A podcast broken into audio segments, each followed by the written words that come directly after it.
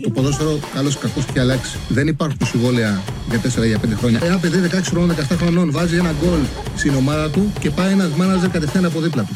Όταν κατάλαβαν οι Ιταλοί ότι ναι, δεν γίνονται τα μαρκαρίσματα, αλλά θα πάρουμε εμείς την μπάλα, κυριαρχήσανε. Το χέρι του βοηθού, το χέρι του, το μόνο που μπορεί να κάνει να στηριχτεί και για να μην πέσει κάτω. Με το αριστερό και με το δεξί, πού το βάλει το χέρι του, το χέρι του δεν θα συνεχίσει να κινείται. Το βάλει στο πισινό του. Α, μ' αγαπάτε, δηλαδή, Τσάρλι, μ' αγαπάτε. Εννοείται, εννοείται, εννοείται. Καλησπέρα, καλώς ήρθατε σε ένα ακόμα Charlie Ball. Θα είμαστε μαζί μέχρι τις επτά όπως κάθε μέρα. Ε, θα έχουμε μπροστά μας πλέον δύο άδειες εβδομάδες. Λοιπόν, αλλά σίγουρα ε, θα υπάρχουν θέματα τα οποία θα... Ε, νομίζω εγώ ότι αυτές οι εκπομπές κιόλας είναι οι καλύτερες, καθώς πραγματικά έτσι πολλές φορές από την εμπειρία μου παρουσιάζονται θέματα τα οποία έχουν πάρα πολύ ενδιαφέρον και δεν μπορούμε να τα συζητήσουμε όταν υπάρχει επικαιρότητα, όταν υπάρχει καθημερινότητα η οποία μας περιορίζει τις συγκεκριμένες. Από σήμερα ξεκινάμε τις εκπομπές με ελεύθερα πιασίματα που έχετε δυνατότητα να βάλετε ό,τι έχετε στο μυαλό σας, να τα βάλετε στην εκπομπή. Λοιπόν, επίσης κάντε subscribe, να ξεκινήσουμε καλά τη εβδομάδα, κάντε εγγραφές, κάντε like σημαίνει εκπομπή. Χρειαζόμαστε, χρειαζόμαστε να πάμε καλά, να ξεκινήσουμε καλά ομάδα. Ας ξεκινήσω με πράγματα τα οποία έχω ετοιμάσει. Καταρχάς, χθες, όπως έλεγε η λογική, και ο Παναθηναϊκός και η ΑΕΚ κάναν το καθήκον τους. Κερδίσανε εύκολα. Η ΑΕΚ τρία μηδέν με τρία γκολ που βάλανε οι αμυντικές. Ε, ο Παναθηναϊκός πέρασε εύκολα τρία πέντε μηδέν, κέρδισε στον Ατρόμητο, το χώραρε δύο τέρματα του Τzourisitis, έδωσε μία, ήταν ο πρωταγωνιστής. Ε, Αγώνα. Ο Παναθηναϊκός, ο οποίος έχει καταφέρει φέτος να κερδίζει παιχνίδια με πολύ μεγάλη άνεση, δηλαδή τα δύο ντέρμπι έφερε μια ισοπαλία και μια ήττα με ΠΑΟΚ και ΑΕΚ. Τα υπόλοιπα πέντε παιχνίδια που έχει δώσει, δυσκολεύτηκε μόνο το ένα μηδέν που κέρδισε τον ΠΑΣ, τα υπόλοιπα τέσσερα παιχνίδια τα κέρδισε με πολύ καθαρό τρόπο. Και αυτή είναι κιόλας η διαφορά του φετινού Παναθηναϊκού, κάτι το οποίο το είχε πάρα πολύ μεγάλη. Ότι έχει, περισσότερη, έχει μεγαλύτερη ευκολία, μεγαλύτερη ευχέρεια στο σκοράρισμα. Παίρνει γκολ από πολλούς παίκτες, έχει μεγαλύτερο ποιοτικό βάθος ανάπτυξης και επιλογή και αυτό του επιτρέπει να κερδίζει με μεγαλύτερη άνεση τα παιχνίδια με τις ομάδες οι οποίες δεν κάνουν πρωταθλητισμό. Κάτι το οποίο είναι πάρα πολύ σημαντικό, καθώς σου προσφέρει και φρεσκάδα. Δηλαδή, ο Παναθηναϊκός έχει καταφέρει να σβήσει και να κερδίσει μεγάλη ευκολία φέτος. Τέσσερα από τα εφτά παιχνίδια που έχει δώσει στο πρωτάθλημα. Είναι πάρα πολύ σημαντικό αυτό. Φαίνονται και στα νούμερα. Έχω φτιάξει κάποιες κάρτες. Μια και, μιας και ουσιαστικά τελείωσε χτες, ολοκληρώθηκε ο δεύτερος κύκλος με τα παιχνίδια που ξεκίνησαν από την στη δράση του Σεπτέμβριο και ολοκληρώθηκαν χτες την Κυριακή. Ολοκληρώθηκε και ο δεύτερος κύκλος.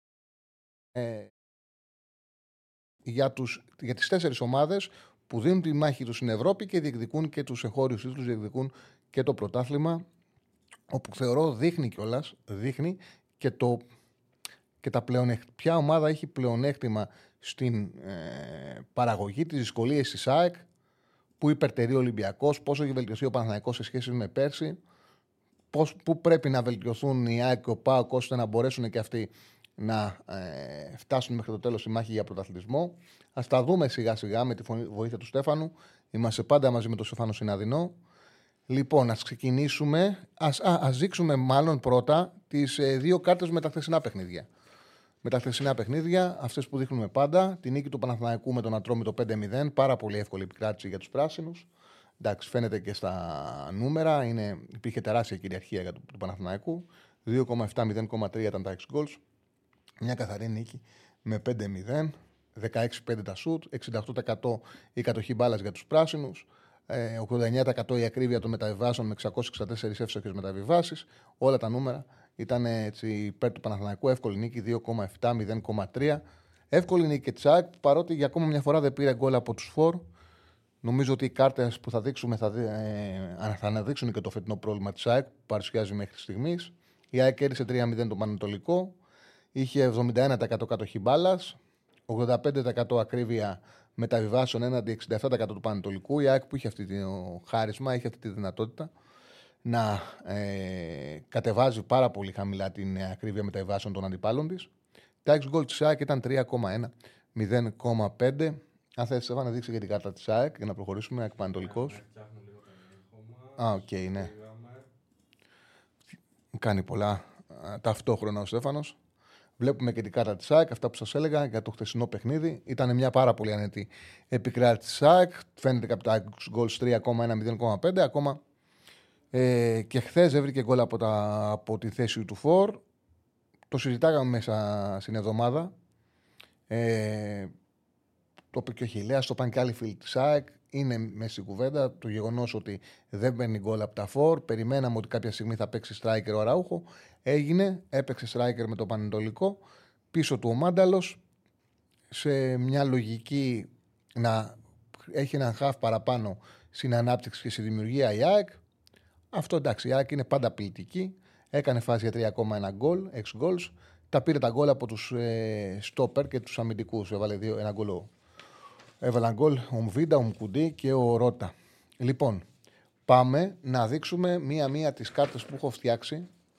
Ουσιαστικά, ας ξεκινήσουμε με τον Παναθηναϊκό, που εδώ βλέπετε μια πάρα πολύ μεγάλη διαφορά. Ο Παναθηναϊκός το είκοσι είκοσι δύο είκοσι τρία, μάλλον για να το ξεκινήσω σωστά, ο περσινός Παναθηναϊκός είναι δεδομένο ότι το πρωτάθλημα το έχασε γιατί δεν είχε επιθετική παραγωγή. Δηλαδή, ήταν μια ομάδα η οποία...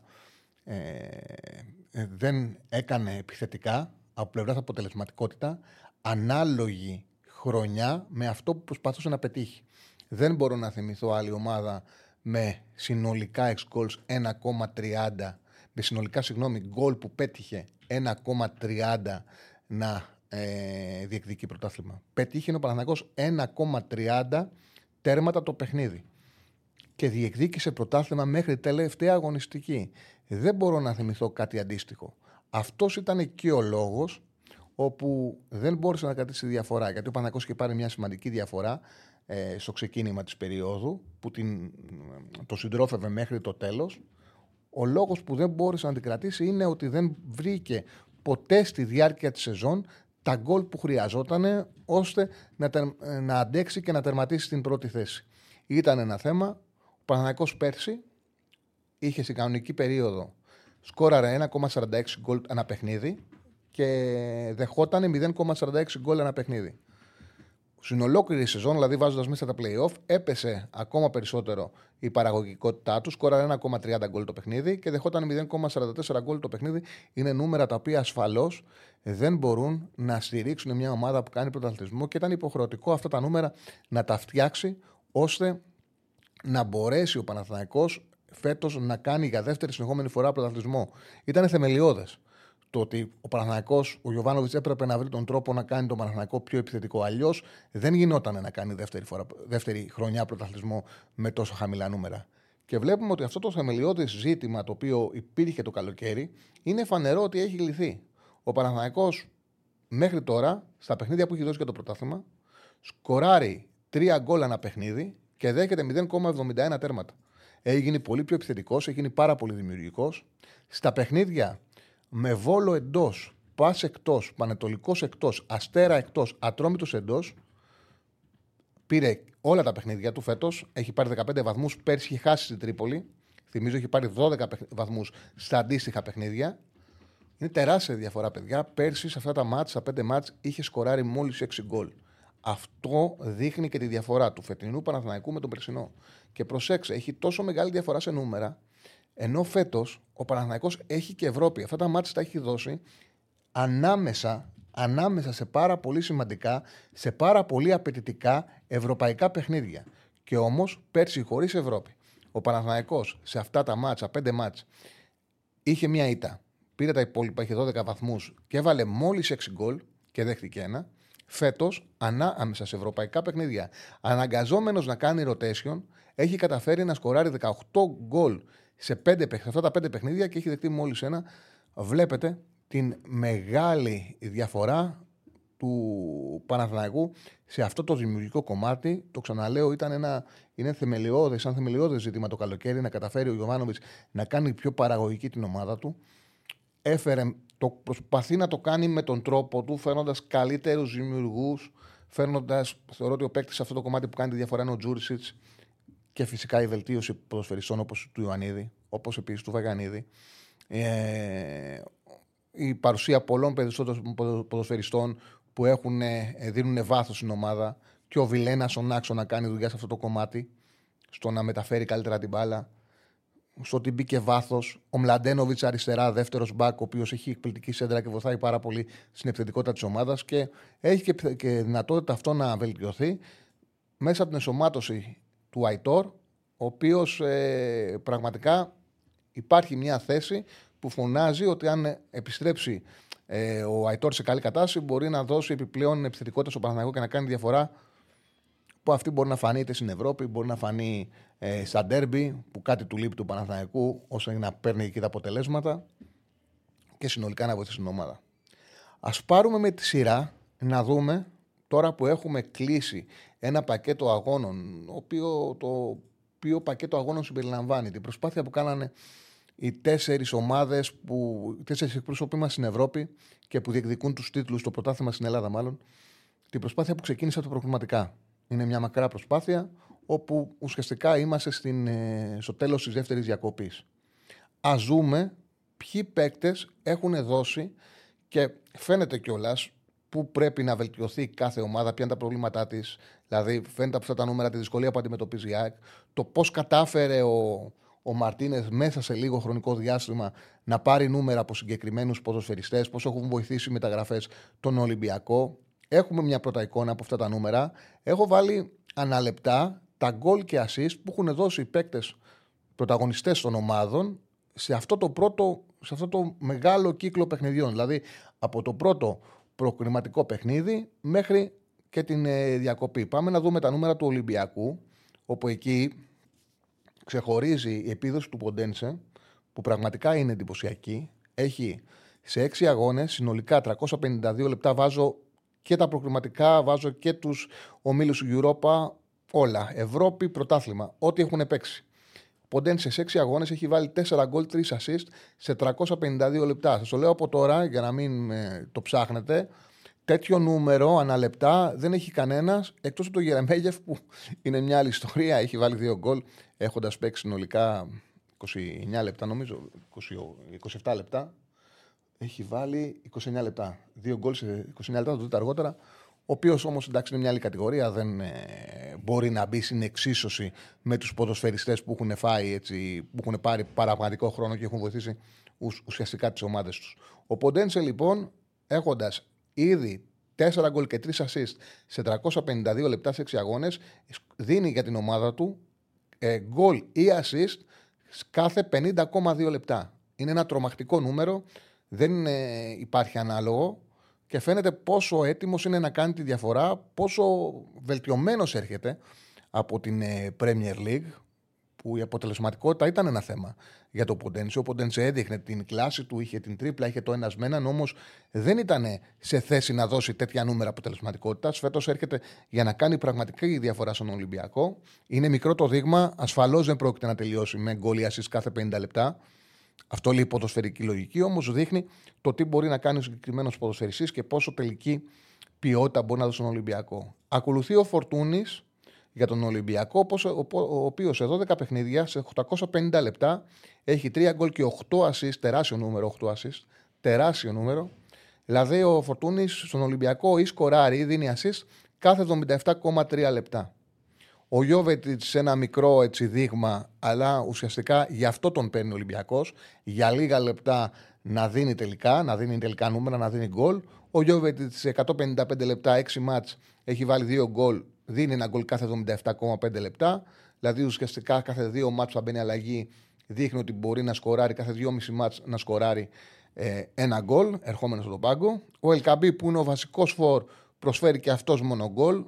Έχει παίξει δεκαεπτά αγώνες, έχει παίξει χίλια εξήντα τέσσερα λεπτά, έχει πετύχει δώδεκα τέρματα, καλό νούμερο, σκοράρει κάθε ογδόντα οκτώ κόμμα έξι λεπτά. Ουσιαστικά σε κάθε ένα παιχνίδι ο Ολυμπιακός μπορεί να υπολογίζει σε αυτό το ξεκίνημα γκολ και από τον El Khambi, ένα γκολ κάθε ογδόντα οκτώ κόμμα έξι λεπτά.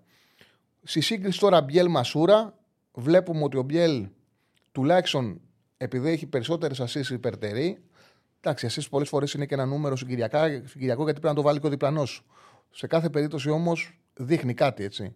Ε, λοιπόν, δείχνει κάτι. Δεν είναι τι στάτσο λόγος έχετε ρε παιδιά, δεν είναι κάτι. Δεν είναι. Απλά αυτή τη στιγμή αυτό που κάνουμε είναι δείχνουμε γκολ και ασίς που έχουν οι παίκτες, τελικά νούμερα, αποτελεσματικότητα. Σε ένα κύκλο αγώνων είναι σημαντικά πράγματα. Δεν είναι. Είναι πράγματα τα οποία έχουν κάνει οι ίδιοι οι ποδοσφαιριστές. Δεν βγάζουμε πράγματα από το μυαλό μας. Και ούτε πάμε σε ε, ε, κάτι πάρα πολύ εξειδικευμένο. Είναι απλό όμως, είναι και το θεμελιώδες ο ποδόσφαιρο, το πιο σημαντικό στο ποδόσφαιρο. Τελικά νούμερα. Τελικά νούμερα. Και δείχνουν πράγματα για τις ομάδες.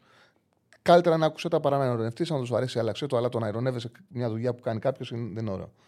Ε, λοιπόν.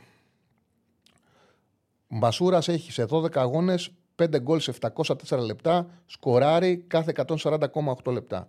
Ο Μπιέλ δίνει σε γκολ και ασίστ πιο συχνά νούμερα μέχρι τώρα. Σε δώδεκα αγώνες έχει εξακόσια σαράντα πέντε λεπτά, έχει δύο γκολ, τέσσερα ασίστ, σκοράρει ή δίνει ασίστ κάθε εκατόν επτά κόμμα πέντε λεπτά.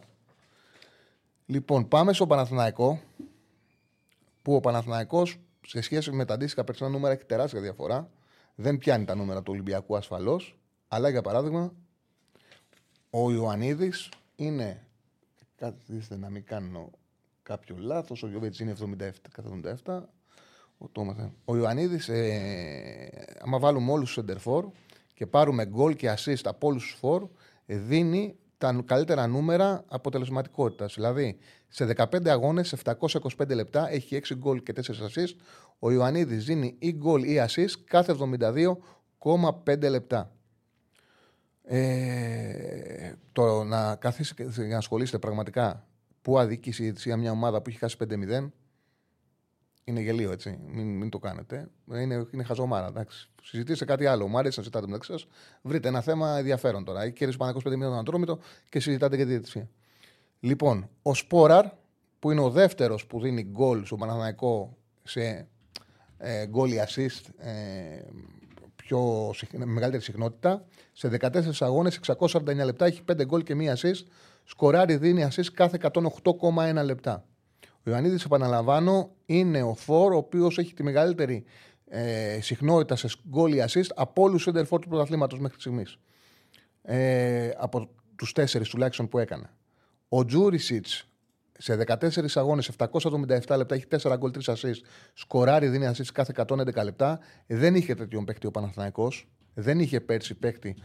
Εκτός του Aitor, βέβαια, ο οποίος τραυματίστηκε που τα νούμερα του πέρυσι ήταν εντυπωσιακά, εκτός του Aitor δεν είχε κάποιον παίκτη με κάτι ανάλογο και είναι πολύ σημαντική η απόκτηση του για τον Παναθηναϊκό, που σκοράρει, δίνει ασίστ κάθε εκατόν έντεκα λεπτά. Και ο Mladenovic σε δέκα λεπτά έχει δώσει τρία assist, σε δέκα αγώνες έχει δώσει τρία assist, σε πεντακόσια τριάντα δύο λεπτά δίνει assist κάθε εκατόν εβδομήντα επτά λεπτά. Ο Bernard σε οκτακόσια ενενήντα τέσσερα λεπτά, σε δεκατρείς αγώνες έχει τέσσερα γκολ και μία assist. Σκοράρει, δίνει ασίστ κάθε εκατόν εβδομήντα οκτώ κόμμα οκτώ λεπτά. Δεν είναι τρομερά νούμερα για δημιουργό, για παίκτη που παίζει πίσω σειρά από τον φορ, όμως είναι πολύ καλύτερα από τα περσινά του τα αντίστοιχα που ήταν απίστευτα φτωχά. Και ο Παλάσιος έρχεται πιο κάτω, έχει σε δεκατέσσερις αγώνες εννιακόσια δεκαπέντε λεπτά, τρία γκολ και δύο ασίστ. Σκοράρει, δίνει ασίστ κάθε εκατόν ογδόντα τρία λεπτά. Ο Μαντσίνι έχει δώσει μόλις ένα γκολ και, και μία ασίστ μέχρι τώρα. Έχει δώσει τον γκολ δηλαδή στην Πράγκα και την ασίστ στα Γιάννενα. Ο Geremedgef είναι το νούμερο, οκ, okay, όμως. Δεν μπορείς να το βάλεις. Είναι κάτι ξεχωριστό γιατί έχει παίξει μόλις είκοσι εννέα λεπτά. Δύο φορές έχει μπει από τον πάγκο και έχει σκοράρει δύο γκολ. Σκοράρει κάθε δεκατέσσερα κόμμα πέντε λεπτά. Αλλά είναι πάρα πολύ μικρό το δείγμα για να το, για να το βάλουμε έτσι και να το πάρουμε σοβαρά. Σε κάθε περίπτωση βέβαια ο Geremedgef είναι το σφορ. Οπότε όσο με μεγαλύτερη συχνότητα σκοράρει, τόσο περισσότερο θα βοηθήσει την ομάδα του. Πάμε στον ΠΑΟΚ. Που για τον ΠΑΟΚ είχαμε μιλήσει πάρα πολύ για αυτό που δίνει ο Zivkovic. Είδα, κοιτάζοντας τους αριθμούς, ότι ο Τόμας, ήμουν σίγουρος ότι ήταν ο Ζιβκοβιτς ο, ο παίκτης ο οποίος δίνει περι, πιο εύκολα γκολ και ασίστ στον ΠΑΟΚ. Βλέποντας τους αριθμούς, βλέπω αυτό το δίνει ο Τόμας, όπου σε δεκατέσσερα παιχνίδια, σε επτακόσια επτά λεπτά, έχει τέσσερα γκολ και τέσσερα ασίστ. Σκοράρει, δίνει ασίστ κάθε ογδόντα οκτώ κόμμα τρία λεπτά. Ακολουθεί ο Ζιβκοβιτς, που σε χίλια εκατόν εβδομήντα πέντε λεπτά έχει οκτώ γκολ, τρία ασίστ. Σκοράρει, δίνει ασίστ κάθε εκατόν έξι κόμμα οκτώ λεπτά. Μετά ο Τάισον που λέμε ότι κάνει πολύ καλή χρονιά, σε δεκατέσσερα παιχνίδια έχει δύο γκολ, τέσσερα ασίστ σε εννιακόσια πενήντα ένα λεπτά, δίνει ασίστ, σκοράρει κάθε εκατόν πενήντα οκτώ κόμμα πέντε λεπτά. Ο Σβάμπ στη τέταρτη θέση για τον ΠΑΟΚ σε δεκαπέντε παιχνίδια έχει δύο γκολ, τρία ασίστ, σκοράρει, δίνει ασίστ κάθε εκατόν ογδόντα εννέα λεπτά. Ο Κωνσταντέγιας δεν έχει δημιουργήσει με δική του φάση γκολ, με δική του πάσα γκολ. Έχει σε δεκαπέντε παιχνίδια, σε οκτακόσια είκοσι ένα λεπτά, τέσσερα γκολ, σκοράρει κάθε διακόσια πέντε και τρία λεπτά. Και εδώ έχει και το Σαμάτα, που δείχνει το πρόβλημα που έχει ο ΠΑΟΚ από στη συγκεκριμένη θέση, που τον πήρε για πρώτο θόρ και δεν έχει μπορέσει να βοηθήσει με αποτελεσματικότητα. Σε δώδεκα παιχνίδια έχει ένα γκολ, μία assist, πεντακόσια τριάντα επτά τα λεπτά. Ουσιαστικά ο ΠΑΟΚ παίρνει από τον ε, φόρ που πήρε για βασικό μέχρι τώρα γκόλ, assist κάθε διακόσια εξήντα οκτώ κόμμα πέντε λεπτά. Για τον Ντεσπόντοφ τον βάζω απλά για να ξέρει ο κόσμος του ΠΑΟΚ τι μπορεί να περιμένει σε διάρκεια, γιατί μέσα είναι και τα νούμερα του από τον Λιντογκόρετς. Ε, δηλαδή ουσιαστικά είναι ό,τι έχει κάνει όπως οι υπόλοιποι παίκτες από το ξεκίνημα της σεζόν, προκριματικά Ευρώπης, τα μάτς πρωταθλήματος στη Βουλγαρία και ό,τι έχει παίξει με τον ΠΑΟΚ. Είναι δεκαεπτά παιχνίδια, είναι εννιακόσια δεκαεπτά τα λεπτά, έχει πέντε γκολ, τρία assist. Ουσιαστικά ο Ντεσπόντοφ, ο ΠΑΟΚ έφερε ένα παίχτη που σκοράρει ή δίνει assist κάθε εκατόν δεκατέσσερα κόμμα έξι λεπτά. Και πάμε στην ΑΕΚ, όπου εδώ φαίνεται από αυτά τα νούμερα και πόσο σημαντικό πρόβλημα αντιμετωπίζει από την κορυφή της επίθεσης. Δηλαδή, η ΑΕΚ δεν έχει κανένα παίκτη που της δίνει γκολ ή assist με συχνότητα. Κανένα ποδοσφαιριστή. Από τον Σέντερ Φόρτ στο Λιβάι, σε πέντε παιχνίδια που έχει καταφέρει να παίξει, έχει παίξει τριακόσια πενήντα εννέα λεπτά, δεν έχει πάρει τίποτα. Έχει πάρει, ε, δεν έχει πάρει γκολ. Δεν έχει σκοράρει ο Λιβάι ούτε μία φορά. Ο, για να βρεις φόρ της ΑΕΚ σε νούμερα, είναι μόνο ο Πόνσε, γιατί ούτε ο Φανφέρ έχει σκοράρει, ο οποίος σε τετρακόσια ογδόντα έξι λεπτά έχει σκοράρει δύο γκολ. Ο παίκτης ο οποίος δίνει με μεγαλύτερη συχνότητα γκολ ή assist είναι ο Ελίασον, που δεν έχει σκοράρει, αλλά έχει δώσει πέντε assist και ουσιαστικά μετριέται ότι δίνει assist κάθε εκατόν είκοσι επτά και τέσσερα λεπτά. Πολύ καλό νούμερο. Ε, χωρίς γκολ. Αλλά είναι πρώτος σε νούμερα γκολ ή assist στην ΑΕΚ. Ακολουθεί ο Γκατσίνοβιτς, που δεν έχει δημιουργήσει, αλλά έχει τρία γκολ σε τετρακόσια ογδόντα ένα λεπτά, σκοράρει κάθε εκατόν εξήντα λεπτά. Και με τρίτη θέση ο, Τζιμπουρ, ο, Τζούμπερ, ο, Τζούμπερ, ο Τζούμπερ με τρία γκολ και μία assist σε, σε δέκα παιχνίδια, εξακόσια σαράντα οκτώ λεπτά. Κάθε εκατόν εξήντα δύο λεπτά ο Τζούμπερ δίνει γκολ ή assist. Ακολουθεί ο Αμραμπάτ, ο οποίος δίνει κάθε εκατόν ογδόντα τρία λεπτά, έχει δύο γκολ μία assist. Ο Βίντα είναι ο πέμπτος, που έχει σκοράρει τρία γκολ και με τα περισσότερα γκολ. Κανένας παίκτης ΑΕΚ δεν έχει σκοράρει πάνω από τρία τέρματα. Έχει τρία τέρματα τον Γκατσίνοβιτς, ο Τζούμπερ και ο Βίντα. Ο Βίντα σκοράρει κάθε διακόσια είκοσι πέντε λεπτά. Για το Πόνσε είπαμε ότι έχει δύο γκολ. Και ο Αραούχο σε δεκατρία παιχνίδια, σε πεντακόσια τριάντα ένα λεπτά, έχει δύο γκολ, σκοράρει κάθε διακόσια εξήντα πέντε κόμμα πέντε λεπτά. Ουσιαστικά από αυτά τα νούμερα φαίνεται κιόλας το πρόβλημα που έχει η ΑΕΚ να παίρνει γκολ από την θέση του φορ. Ε, αν λέει, με ρωτάει μια καλή ερώτηση που μου ξέρει ένας φίλος, λέει, πιστεύεις ότι αυτό είναι σύμπτωση ή η ΑΕΚ χρειάζεται ε, σκόρερ επιθετικούς? Νομίζω θα το δείξει η διάρκεια. Πέρσι η ΑΕΚ δεν είχε πρόβλημα στο σκοράρι στην επιθετικότητα, έπαιρνε γκολ από όλους. Νομίζω ότι η ΑΕΚ είναι και πιο πιεσμένη, έχει, έχει πιο βαρύ πρόγραμμα, έβγαλε περισσότερους τραυματισμούς, ε, παίζει και ένα ποδόσφαιρο έντασης που τους έχει φέρει να μην, δηλαδή στο πρωτάθλημα, αν δούμε τους παίκτες της ΑΕΚ, αυτούς που ανέφερα, τα νούμερα τους είναι κυρίως από την Ευρώπη. Στο πρωτάθλημα έχουν παίξει λίγο. Δεν έχουν παίξει πολύ να πάρουν νούμερα όπως στον Ολυμπιακό, για παράδειγμα, που πήραν νούμερα και από το ελληνικό πρωτάθλημα, ή όπως στο Παναθηναϊκό που βάλανε πολλά γκολ με τις μικρές ομάδες και πήραν νούμερα. Η ΑΕΚ δεν έχει κάνει και, και καθαρές νίκες. Η πρώτη καθαρή νίκη ήταν με τον Πανετολικό, που πάλι τα γκολ τα βάλανε οι αμυντικοί. Δεν τα βάλανε οι φορ. Ε, σίγουρα είναι ένα ζήτημα που ο Αλμέιδα πρέπει να το λύσει. Σίγουρα το δείγμα δεν είναι μικρό, γιατί εξετάζουμε παιχνίδια που έχουν ξεκινήσει από τις αρχές καλοκαιριού και αυτή τη στιγμή είμαστε στη διακοπή του Οκτωβρίου. Δεν είναι τόσο μικρό το δείγμα. Όμως σίγουρα η σεζόν είναι μεγάλη και πιστεύω κάπου και στον Ολυμπιακό που έχει τα καλύτερα νούμερα και στην ΑΕΚ που έχει σε αυτό το κομμάτι τα χειρότερα νούμερα, κάπου θα μαζευτούν. Κάπου θα μαζευτούν.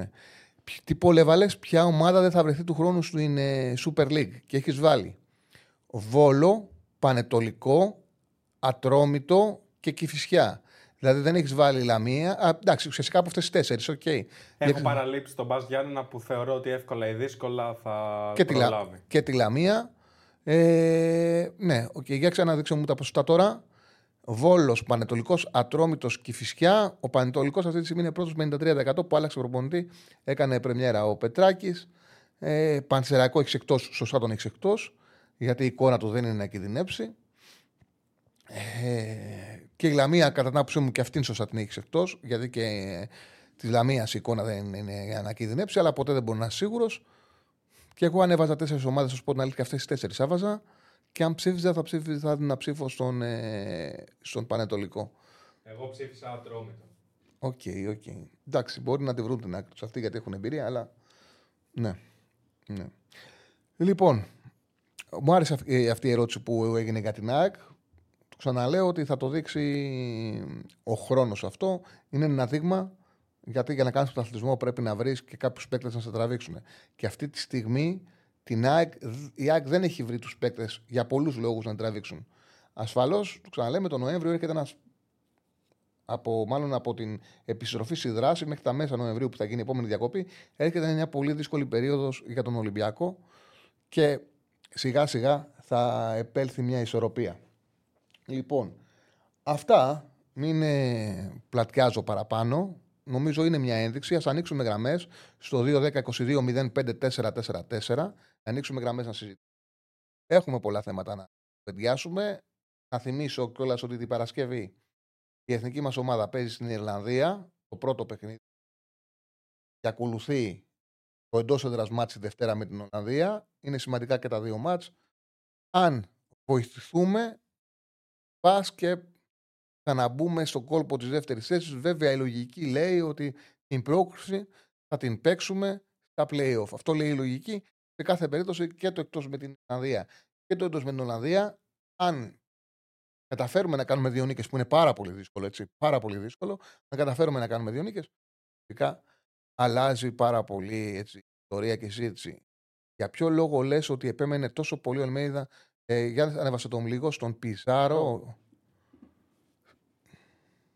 ε, για τον Πιζάρο, αφού δεν κολλάει στο σύστημα. Κοίταξε να δεις, ο, τον Αλμέιδα, ο Αλμέιδα τον ξέρει τον Πιζάρο, τον είχε σαν παίκτη. Επίσης, ε, δεν μπορεί να πεις με βεβαιότητα δεν κολλάει στο σύστημα. Για παράδειγμα, ξέρεις, ένας προπονητής γνωρίζει ότι είναι πολύ σημαντικό να έχει και καλό δέκατο έκτο, δέκατο έβδομο παίκτη στη λεωφόρο. Ίσως ο Πιζάρο βοήθησε πάρα πολύ. Είναι ένας παίκτης ο οποίος δεν κάνει κατάχρηση μπάλας, παίζει με μια απλότητα, παίζει την μπάλα με τη μία. Δεν είναι ο παίκτης ο οποίος πράγματι κάνει τεράστια διαφορά, αλλά δεν μπορεί να πεις ότι δεν θα πάρει πράγματα από αυτόν ε, η ΑΕΚ. Και επίσης είναι ένας παίκτης ποιοτικός που χρειάζεται ποιότητα η ΑΕΚ. Γι' αυτό το λόγο θεωρώ ότι τον πήρε. Πάμε στον κόσμο που έχει καλέσει. Πάμε στον πρώτο φίλο για αυτή τη εβδομάδα. Χαίρετε. Καλησπέρα. Καλησπέρα. Καλησπέρα, φίλο μου. Ε, Αντώνη Σάκ, έχουμε ξαναμιλήσει κάνα δύο φορές. Έλα, Αντώνη. Ε, θα ήθελα έτσι να θίξω δύο θέματα για την ομάδα μου και δύο θέματα για τις ομάδες που συμπαθώ στο ευρωπαϊκό ποδόσφαιρο. Ναι, ναι. Ξεκινήσουμε με την ΑΕΚ. Ε, για τα νούμερα που είδα που, που έβαλες, νομίζω παίζει ρόλο ότι καταρχήν η ΑΕΚ έχει ανοίξει το rotation πιο πολύ από όλους σε αυτά τα πρώτα μάτς. Ασφαλώς. Και πολλοί παίχτες παίζουν ένα και μάτς, τους συμπάει το πόδι. Πέ... Είχε πιο δύσκολο παίζουν... πρόγραμμα ναι. Και έχουν παίξει λιγότερο οι παίχτες, όπως όλες είναι. Ε, ενοχλεί τον ενός, του ενός το πόδι, παίζει ένα μάτς, μετά δεν παίζει, μετά συμβαίνει το αντίθετο στον άλλον. Ο Γκαρσία έχει παίξει ένα μάτς στο πρωτάθλημα. Νομίζω είναι και θέμα λίγο συνοχής και χημίας μπροστά παίχτες. Νομίζω δεν πρέπει να έχει παίξει ποτέ η ίδια τετράδα. Ναι. Απλά βλέπεις ότι τα νούμερα τους έχουν πρόβλημα ένα λεπτό. Δηλαδή δεν έχουν γκολ και ασίς με, με συχνότητα. Σαφώς υπάρχει πρόβλημα, απλά δεν ξέρω αν είναι τόσο μεγάλο όσο μπορεί να νομίζουν κάποιοι. Αυτό λόγω του προγράμματος και λόγω των ε, τραυματισμών. Θα φανεί στη διάρκεια αυτό πλέον. Θα φανεί στη διάρκεια. Ε, και το δεύτερο που θα ήθελα να θέσω. Ε, εντάξει, ο Πανετολικός δεν αποτελεί κριτήριο γιατί είναι αρκετά δύναμος και χθες νομίζω ο Πετράκης ήταν πιο πολύ να δει την ομάδα του. Mm-hmm. Ε, για τον Ponse δεν βλέπω πέρα, ρόλο πέρα από το λόγο των πέντε αλλαγών να έχει ένα ρόλο παίχτη που μπαίνει στο εξήντα, εξήντα πέντε, εβδομήντα για να πιέσει όταν η ΑΕΚ είναι πίσω στο σκόρι, είναι ισόπαλη και θέλει να βάλει γκολ. Δεν νομίζω ότι μπορεί να σταθεί. Θα βασικό τουλάχιστον με την εικόνα που έχουμε ως τώρα. Ναι. Δηλαδή βλέπω κάτι σε, σε αντιστοιχεία, δεν ξέρω αν το... Αν το μπορείς, αν το, μπορούμε να το συγκρίνουμε με, το, με τον Βέχος που βρίσκει συμβόλαια και απλά μπαίνει στο εβδομήντα σε εμάς που οι ομάδες το θέλουν να πιέσουν. Κάπως έτσι το σκέφτομαι δηλαδή. Όταν, δηλαδή δεν βλέπω ρόλο για να μπορεί να σταθεί σαν βασικός. Ναι. Ε, τώρα δεν ξέρω αν μου πεις και εσύ τη γνώμη σου. Δεν ξέρω αν πιστεύεις ότι πρώτον αν η Arsenal μπορεί να μείνει στην διεκδίκηση του πρωταθλήματος μετά και τη χθεσινή νίκη. Κοίταξε, κάνει... η City, σε αυτό που με ρωτάς, η City δεν είναι η περσινή. Δηλαδή είναι τρομερή απώλεια ο Ντεμπρούιν, τρομερή απώλεια. Τρομερή απώλεια Γκουντογκάν. Δεν θεωρώ ότι φοβίζει κανένα μια ομάδα με βασικό χάφ τον Κόβασιτς. Σε καμιά περίπτωση. Ούτε ο Ντοκού. Ο οποίος έπρεπε να αποβληθεί χθες. Ναι, ούτε ο Ντοκού έχει την κλάση του Μάχρες. Δεν έχει την κλάση. Έχει ταχύτητα, έχει προσόντα. Δεν έχει αυτή την ποιότητα όμως. Δηλαδή θέλω να πω ότι θεωρώ ότι η City αυτή τη στιγμή είναι αποδυναμωμένη. Ασφαλώς παραμένει το φαβορί, αλλά δεν. Δηλαδή πέρσι, αν κάναμε τέτοια κομπή, και όταν ήταν μπροστά η Arsenal, θεωρούσα, επειδή δεν είχαν παίξει μεταξύ τους, ότι θα τους κερδίσει μέσα έξω. Θα τους κερδίσει μέσα έξω η City και θα το φαβορεί. Το βλέπαμε να έρχεται. Ναι, όλη την, ε, την προηγούμενη εβδομάδα, εμένα η άποψή μου είναι ότι ήταν η Arsenal, μπορούσε να το χτυπήσει το μάτς. Μπορούσε να πάρει αποτέλεσμα, ακόμα και την νίκη. Και μάλιστα γι' αυτό το λόγο έλεγα ότι δεν περίμενα να βάλει τον ε, Σακά με την, ε, που είχε προβληματάκι με τη Λαντς, γιατί είχε μεγάλη ευκαιρία, αλλά τελικά και χωρίς αυτόν κατάφερε και κέρδισε. Και, και δεύτερον, πάλι αν μπορείς να μου πεις τη γνώμη σου, mm-hmm. αν θεωρείς το, ε, πλέον άμα με τη Ρώμα με κάποιους τραυματισμούς να έχουν επανέλθει, κάποιοι παίχτες να έχουν βρεθεί σε καλύτερη κατάσταση και το Λουκάκου, αν μπορεί να διεκδικήσει την τετράδα. Πιστεύω οι δύο θέσεις είναι καπαρωμένες της ομάδας του Μιλάνου, ε, οι άλλες δύο είναι ανοιχτές. Κοίτα, ε, καταρχάς ναι, φαίνεται Ιντερ και Μίλαν έχουν καταπαρώσει δύο πρώτες θέσεις, αυτό λέει η λογική. Οι και υπόλοιπες... θα και το πρωτάθλημα. Ναι, οι υπόλοιπες ομάδες φαίνονται κοντά μεταξύ τους. Η Ρώμα αυτό που έπαθε είναι κάτι το οποίο το έχουμε και εμείς στην Ελλάδα, το έχουν και οι Ιταλοί. Βιάζονται πολύ να βγάλουν, να πάρουν αποφάσεις και δεν βλέπουν και τις πραγματικές δυσκολίες τις οποίες υπάρχουν. Δηλαδή, ε, ο, οι μεταγραφές γίνανε πάρα πολύ αργά. Πάρα πολύ αργά.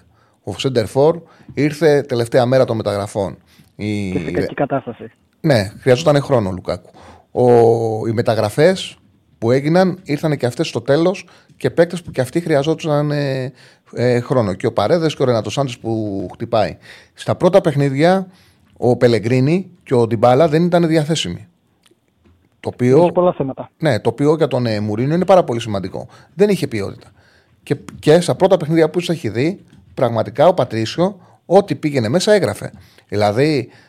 Ε, η ισοπαλία ναι, ναι, ναι. με τη Σαλερνιτάνα και η ήττα με τη Βερόνα, για αυτά τα δύο μάτς, λέω, που πήρε ένα βαθμό, τα μάτς ήταν και τα δύο για να τα κερδίσει.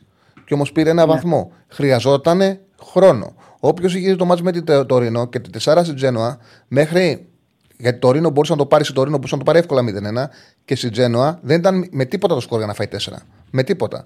Ουσιαστικά, okay. ουσιαστικά μέχρι να γίνει το δύο ένα, η Ρώμα σου έδειχνε θα το γυρίσει το μάτς. Θεωρώ ότι μετά είχαν ψυχολογικό πρόβλημα. Και κατέρεσαν. Πράγματι κατέρεσαν μετά το δύο ένα. Με αρχή την νίκη με τη Φροζινόνε που δεν έπαιξαν καλά, αλλά κέρδισαν, νομίζω αρχίζει και τώρα φαίνεται ότι έχουν την πιο ποιοτική σε βάθος ομάδα με τις περισσότερες επιθετικές λύσεις από τη μέρα που ανέλαβε ο Μουρίνιο με διαφορά. Δηλαδή το ρόστερ, το ρόστερ έχει παίκτες μπροστά που μπορούν να τους δώσουν τα γκολ. Ε, έχει ξεκινήσει με ένα handicap. Πιστεύω όμως ότι. Ναι, είναι πολύ καλύτερη η Ρώμα φέτος από όταν τα δύο προηγούμενα χρόνια, τουλάχιστον σε λύσεις. Ευχαριστώ πολύ. Καλή συνέχεια. Ευχαριστώ πάρα πολύ, φίλοι μου. Λοιπόν, ε, στο chat, ε, για προχωράμε λίγο το chat να δω καμιά ερώτηση. Mm, ναι, σωστός. Λοιπόν, ε, μην γράφετε γκρίκλι, παιδιά, δεν, δεν βλέπω που δεν βλέπω. Με γκρίκλι με ξεφτιλίζετε. Λοιπόν, τα γκρίκλι δεν τα διαβάζω, το λέω από τώρα. Μην κάνετε τον κόπο. Άμα θέλετε καμιά ερώτηση, με κανονικά ελληνικά. Νομίζεις, λέει, ότι ο Παναθηναϊκός εκτός από στόπερ το Γενάρη, αν δει ο, ο Aitor δεν μπορεί να επιστρέψει στο επίπεδο που θέλει και δεν ανεβάσει άλλη απόδοση το Overbitch, θα κινηθεί για αριστερό εξτρέμ, λέει ο φίλος. Κοιτάξτε να δείτε. Δεν βλέπω το λόγο ο Aitor να μην βελτιωθεί. Δεν βλέπω το λόγο. Ε, δεν έχει ο Aitor προβλήματα μήκα. Δεν έχει ξαναβγάλει κάποιο πρόβλημα στο γόνατό του. Αυτό που έπαθε ήταν.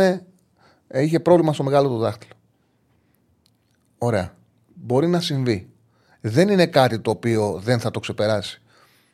Ναι, οκ, okay, έτσι όπως είναι τα πράγματα, κρίνοντας εκ του αποτελέσματος, ίσως να φαίνεται ότι είναι λάθος που ο Παναθηναϊκός δεν πήρε αριστερό εξτρέμ. Όμως η εύκολη λύση για ένα προπονητή είναι να βλέπει θέση και να λέει: φέρτε μου παίκτη, φέρτε μου παίκτη, φέρτε μου παίκτη. Είναι το πιο απλό πράγμα που μπορεί να κάνει ένας προπονητής. Το δύσκολο είναι να δώσει και ευκαιρίες. Και ο Γιοβάνοβιτς Παναθηναϊκός έκανε μεταγραφές. Έκανε. Θεωρώ ότι αν ήταν να κάνει κάποιες επιλογές παραπάνω θα ήταν. Δηλαδή, εγώ αυτό που βλέπω. Ίσως να έπρεπε να αντικαταστήσει ένα δεξί εξτρέμ, να αντικαταστήσει για παράδειγμα το, παλά, το συμβόλαιο του Παλάσιου και να πάρει ένα καλύτερο. Λέω εγώ. Δεν λέω ότι δεν θα βοηθήσει ο Παλάσιος. Βοηθάει ο Παλάσιος. Έχει και χτες σκόραρε και τα παλεύει τα παιχνίδια και μάχεται. Απλά λέω ότι θα μπορούσε να βρει ένα καλύτερο δεξί εξτρέμ με πιο ποιοτικό του Παλάσιος. Θα μπορούσε να βρει ένα καλύτερο σεντερφόρ από τον Σπόρα. Θα μπορούσε να βρει. Αλλά ο Γιοβάνοβιτς πιστεύει ότι θα βελτιώσει αυτούς που έχει. Ε, και αποφάσισε, επέλεξε να δώσει χώρο στο Βαγανίδη και να δώσει και χώρο στον Αϊτόρ, ώστε και ο μικρός να δείξει το ταλέντο του, που είναι πράγματι πλούσιο, και ο Αϊτόρ να έχει χώρο να ξαναβρει τον εαυτό του. Θα ξέρουμε, στη μεταγραφική περίοδο του Ιανουαρίου, θα ξέρουμε δεδομένα αν έκανε σωστά ή όχι. Δεδομένα. Πάμε στον επόμενο φίλο που έχει καλέσει. Χαίρετε. Χαίρετε, φίλε. Καλησπέρα. Καλησπέρα. Ε, Τέλος πάντων, να ξαναπάρει τσαλή. Τι γίνεται, καλά, είσαι, ο Αργύρης, ναι. Μια χαρά, Αργύρη. Ωραία. Ε, όπως ε, έχω ξαναπεί, είμαι Ολυμπιακός. Μια θέση έχω εγώ για το φετινό πρωτάθλημα ότι θα το σηκώσω. Και δεν θέλω να. Έχω ξαναπεί ότι δεν θέλω να κάνω, δεν μου αρέσει να αναλύω τις υπόλοιπες μου ομάδες για το λόγο ότι εγώ θέλω και τα δικιά μου. Πάμε στη δικιά μου ομάδα. Ε, συμφωνούμε πάρα πολύ εγώ και εσύ για τον ΕΣΕ και μου αρέσει πάρα πολύ αυτό. Και είπες κάτι νούμερα για τον Ελ Καμπί, συγγνώμη. Ο El Khambi έχει αυτά τα νούμερα, γιατί το παιδί όταν σηκώνει την μπλούζα έχει κοιλιακούς μέχρι και στο φρύδι. Είναι υπεργυμνασμένος, είναι σύγχρονος παίκτης και παρόλο που δεν ξέρει να κοντρολάρει και να σου κάνει ένα πλασέ σωστό ή να κάνει την τρίπλα, γιατί κάνει αυτά τα πετάγματα, τα σεντερισφορίσια old school goal του ενενήντα και δύο χιλιάδες αρχές, μετά τελειώσανε, δηλαδή να πετύχει παλώς με ψαλιδάκι και τέτοια, μετά το δύο χιλιάδες δεν τα είχαμε τόσο πολύ, Ριβάλτο Φίνις μετά, τελειώσαμε. Ε, έρχεται αυτός που δεν είναι σε αυτό το επίπεδο να σου ξαναθυμίσει αυτά τα γκολ που υπάρχουν. Έχει γκολ και, και... και εκτελέσεις ε, άμεσης επαφής. Άμεση επαφής. επαφή, ναι. ναι. Σε εντρεφορεί σε παλιά σχολή. Mm-hmm. Μία επαφή. Δεν ξέρει να κοντρολάρει το παιδί. Άμα του κάνεις μία πάσα και το πεις κοντρολάρει, θα πέσει κάτω. Δεν έχει τα πόδια για να κοντρολάρει. Τα έχει για να σκοράρει μόνο. Πάμε στο ζητούμενο, το άλλο που λέμε. Είπες κάτι νούμερα για τον Ποντένσε. Και στον Ποντένσε τι, τι ισχύει, ότι είναι γυμνασμένος κτλ. Είναι σύγχρονος παίχτης. Πέρασε Αγγλία, έμαθε να σκοράρει όπως πολύ καλά το είπες, γιατί παλιά δεν σκόραρε ούτε μέτρηση στο Δήμο. Ε, και τώρα έρχεται με την αποτελεσματικότητα, με το σπάσιμο του δεκαριού, γι' αυτό σου βάζει γκολ. Δεν είναι πια σβέστη, δεν είναι ο παλιός Ποντένσε, μπαίνει μέσα. Αφού μπαίνει μέσα και τρυπώνει, απευθείας με το πόδι του το εκτελεί. Ωραία, αυτό είναι. Γι' αυτό και είχε πει και σε μια δικιά του συνέντευξη, γιατί τον παρακολουθούσα πριν στην Ελλάδα για το πότε θα έρθει. Μ' αρέσει να συγκλίνω προς τα μέσα. Το βάλει στο παιχνίδι του, ενώ παλιά ήταν μόνο ασβέστη. Τώρα συγκλίνει προς τα μέσα. Ένα νούμερο που έχει για τον Γιόβετιτς, που για μένα είναι πολύ αργός και δεν θα συνεχιστούν, ναι, είναι αληθινά τα νούμερα. Απλά θα το πω. Το ένα γκολ που το σούταρε στην άδεια εστία, δεξιά, και ο τερματοφύλακας κοιμήθηκε, για μένα είναι απλά ότι μπήκε ένα γκολ σε κατώτερο παίκτη, σε, κατώτερο, σε κατώτερη ομάδα.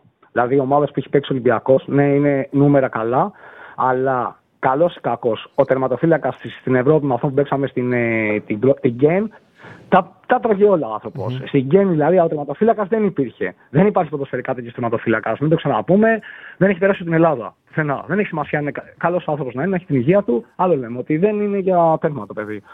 Ένα αυτό, να το λέμε πάνω στα νούμερα. Επομένως, όταν ξανακάναμε και μια παλιότερη κουβέντα, εγώ και εσύ, σου είχα πει ότι μ' αρέσουν τα στάτ του Ολυμπιακού, αλλά είναι και σαν την παλιά τη χρηματιστηριακή φούσκα. Γιατί όταν μου κρατάς το Ρέτσο που πέρσι σου ναυάγησε μία χρονιά, βρε με Άρη, σου πούλησε παιχνίδια στην Ευρώπη, όλα είναι φανερά τι είχε κάνει το παιδί, και τον ξαναβάζεις να ηγηθεί της άμυνας, δεν πας μπροστά. Αφόσον το, το σακί με τις πατάτες χαλάσει μια πατάτα, θέλει αλλαγή. Δεν μπορείς να παίρνεις τώρα να πορώσω το παιδί, έχει κάτι κάνει ευρωπαϊκά μαζί με το Φρέιρε. Όχι. Δεν θα σου σταθούνε. Έχουν ευρωπαϊκές παραστάσεις. Όχι, δεν θα σταθούμε. Και γιατί θα σου σταθεί ο El Khambi που δεν έχει ευρωπαϊκές παραστάσεις και ο άλλος, γιατί έπαιξε στην Τουρκία το παιδί εξτρέμ. Έκανε δεκαεπτά είκοσι δύο γκολ. Πίσω από τον τέτοιον. Πίσω από τον ε, μεγάλο σκόρε τον, ε, που έπαιζε σε μια, σε μια άλλη ομάδα με είκοσι δύο γκολ κι αυτός. Τέλος πάντων. Επομένως, με ένα απλό του πέρασμα από την Τουρκία, είκοσι δύο φιστίκια σου πέταξε. Ε, δεν περιμένεις κάτι άλλο σε σένα. Ο άλλος πέρασε ένα πέρασμα και, αν, και ανθαλτικά ήταν ηγέτης. Ή τον είχαν στην Πούμα, στον πάγκο. Και δεν πήγαινε ούτε παγάκια στον πάγκο. Δεν τον θέλανε καν. Τον άνθρωπο, ο άνθρωπος προβολιάνανε μόνος τους, μόνος του. Δεν προχωράς με αυτούς, τέλος πάντων. Αυτά για την ομάδα μου. Όχι, δεν προχωράς. Δεν προχωράς ευρωπαϊκά, δεν έχεις ποιοτικές αλλαγές. Σαν ασφαλτικό κομμάτι, αυτό λέω. Mm. Όπως και ο Κίνη, Πασπατούρ, φιλότιμος, αργός και δεξί. Δεξί μπακ. Βρε, όσο και να τον βαφτίζεις, δεν έγινε κάτι. Εσύ βαφτίζεις, αυτός ξεβαφτίζεται. Γι' αυτό παίζει με τα χέρια το παιδί, γιατί είναι αργό. Γι' αυτό κιόλας είναι τανάλια. Περνάς εκεί, σου πιάνει αστράγαλο. Δεν έχει να ξεφύγεις από αυτόν τον άνθρωπο. Ναι, είναι καθαρά ο αμυντικογενής μπακ. Μόνο για άμυνα είναι ο Κίνη. Όχι μόνο για άμυνα, για κακού τύπου άμυνα. Ανατολάκι τώρα σου θυμίζει και τέτοια. Τέλος πάντων, αυτό το ποδόσφαιρο έχει πεθάνει. Γι' αυτό έχουμε κάνει πολλές συζητήσεις σε αυτές τις τρεις κλήσεις που σου έχω κάνει. Πάνω σε αυτό το που μου αρέσει με εσένα, ότι έχουν πεθάνει αυτά. Η Μπόρα, ε, πρίγκιπας του κέντρου που να δείτε τον Κομψός, εντάξει δεν κουνιέται. Πάμε παρακάτω. Φεύγουμε από εκεί. Αλεξανδρόπουλος, τοπ. Ε, χιλιόμετρα να βγάζει ο παίκτης. Το ποδόσφαιρο πλέον δεν είναι αργές πάσες, μία πενηντάρα. Καλό κεφάλι μέσα. Είναι επαναλαμβανόμενες πάσες στο κέντρο. Δείξε μου τα χάψου να σου πω ποιος είσαι. Να σπάς την μπάλα και να υπάρχει φυσική κίνηση των extreme. Φυσική κίνηση. Και ας μην πάει ποτέ στα, στα πόδια του η μπάλα. Έχει ξεφύγει. Τα offside είναι τεχνικά πάρα πολύ ανεβασμένα από το παλιά. Αλλιώ δεν υπήρχε offside τώρα. Βγαίνουν ως τρία μέτρα άμα το βλέπανε. Τώρα υπάρχουν οι γραμμές. Υπάρχει πιο πνευματικό, πιο μυαλό μες στο ποδόσφαιρο. Ωραία. Αυτό το μυαλό και το αχυδυναμικό πράγμα που υπάρχει δεν το έχει ο Ιμπόρα. Δεν το έχει ο Κίνη, δεν το έχει ο, ο... ο Φρέιρε. Ο Πορόσο είναι ταχυδυναμικός, δεν είναι ακόμα έξυπνος στις θέσεις του. Είναι ναι, απίστευτο το παιδί πηδάει. Ιστερεί άμα... από τη γνώση, η ιστορία από γνώση και ζήκαιο. Τσάλι, δες το βίντεο, σε παρακαλώ, που περνάει κεφαλιά και βάζει ο Φρέιρε, που, ο, που βάζει τον κόλο η Μπόρα, σε παρακαλώ. Το παιδί πηδάει τρεις φορές όσο έχει πηδήξει ο Ρονάλντο, τρεις φορές, όχι πλά, και δεν, δεν κάνει με την μπάλα. Πεθαίνει στο γέλιο. Έχει φτάσει, έχουν φτάσει τα γόνατά τους στο κεφάλι του αντιπάλου, υπερβολικά μεγάλο άλμα και το παιδί είναι σε λάθος τοποθεσία. Και την γκέν που τρώμε τον γκολ, αυτός πήδηξε πιο ψηλά τον αμυντικό. Τρεις φορές από τον επιτεθόμενο. Απλά αυτός το παιδί έκανε άλμα στο κόρνερ και πάλι πέρασε στην μικρή περιοχή. Δεν είναι κάτι άλλο. Αν το αντιχαθρισέψει, του μάθεις που να πηδάει και είναι πολύ γρήγορο για, τα, για το ύψος του, παίρνεις κάτι. Αλλά αυτό θα γίνει σε δύο χρόνια. Ποιος είσαι η Arsenal και φέρνεις παίκτες να τους, ε, να τους ε, ψήσεις δύο χρόνια. Ο Ολυμπιακός που θέλεις σε κάτι μήνες να το σηκώσεις. Έπρεπε να φέρεις πιο ψημένα στόπερ για μένα. Τέλος πάντων, να μην κρατάω τις γραμμές, γιατί και άλλα παιδιά θα θέλουν να μιλήσουν και άλλοι ανθρώποι. Σε ευχαριστώ πάρα πολύ που μου δώσες το βήμα. Εγώ ευχαριστώ. Ε, συνεχίζω, συνεχίζω στη θέση ότι θα σκάσουν οι, οι αντίπαλοι μου. Μόνο αυτό θα πω, δεν θα πω για τους λόγους, γιατί δεν είναι ωραίο να μιλάς για τις άλλες ομάδες. Έχεις δικιά σου ομάδα να μιλάς. Θα σκάσουν οι αντίπαλοι μου λόγω των ευρωπαϊκών. Ε, υποχρεώσεων, στο ξαναπεί αυτή είναι η θέση μου και γιατί δεν ξέρω από, από πρωταθλητισμό. Χωρίς να προσβάλλω. Άλλο είναι ο συνεχές πρωταθλητής, άλλος είναι αυτός που βγαίνει αραιά και πού. Αυτά. Σε ευχαριστώ πάρα πολύ. Κατανοητό. Σε ευχαριστώ πολύ, φίλο μου. Σε ευχαριστώ πάρα πολύ. Για τον φίλο που λέει αν είναι ο Κίνη, ο, ο Μπακάκης του Ολυμπιακού. Εντάξει, κοίταξε, καταλαβαίνω που το λες από την άποψη ότι παίζει και στις δύο πλευρές. Δηλαδή και ο Μπακάκης έπαιζε και, με, και αριστερό μπακ. Και μάλιστα την ε, χρονιά του Χιμένεθ με βασικό αριστερό μπακ τον ε, Μπακάκη, η ΑΕΚ πήρε πρωτάθλημα. Την πρωταθλητική χρονιά του, του Χιμένεθ. Με βασικό αριστερό μπακ. Ο Κίνη είναι στην ίδια λογική. Δηλαδή τον έχει φέρει προπονητής, θεωρεί ότι είναι ένα καλό αμυντικό όπλο. Και γι' αυτό το λόγο τον έχει βάλει στα αριστερά. Λέει ο φίλος, θα διαφωνήσει ο Γιακοβάτσιτς, είναι από τους πιο υποτιμημένους παίκτες στον κόσμο. Κοίταξε να δεις πότε ο Κόβατς έχει πάρει πολύ μεγάλες μεταγραφές. Έχει παίξει Ρεάλ, έχει παίξει Τσέλσι, έχει παίξει Ίντερ, τώρα πήγε Σίτι. Ασφαλώς έχει καριέρα. Ασφαλώς έχει ποιότητα. Δεν τον πήρανε σε τύχη. Όμως δεν είναι ο, ο χαφ ο οποίος τρομάζεις. Και γι' αυτό το λόγο, όπου πήγε, σε αυτές τις ομάδες δεν ήταν πρώτο βιολί. Συνήθως ήταν η πρώτη αλλαγή, συνήθως πρώτη αλλαγή σαν χαφ. Δεν είναι ο χαφ, δηλαδή ξεκίνησε να παίξει. Ή να, να, οπο, δηλαδή να σκορπά φόβο η City όπως ήταν τα προηγούμενα χρόνια. Δεν λέω ότι δεν είναι καλός παίκτης, δεν λέω ότι δεν έχει ποιότητα, ασφαλώς και έχει. Όμως δεν δημιουργεί, ρε παιδί μου, φόβο αυτή, αυτή η City. Δεν δημιουργεί τρόμο όπως πέρσι.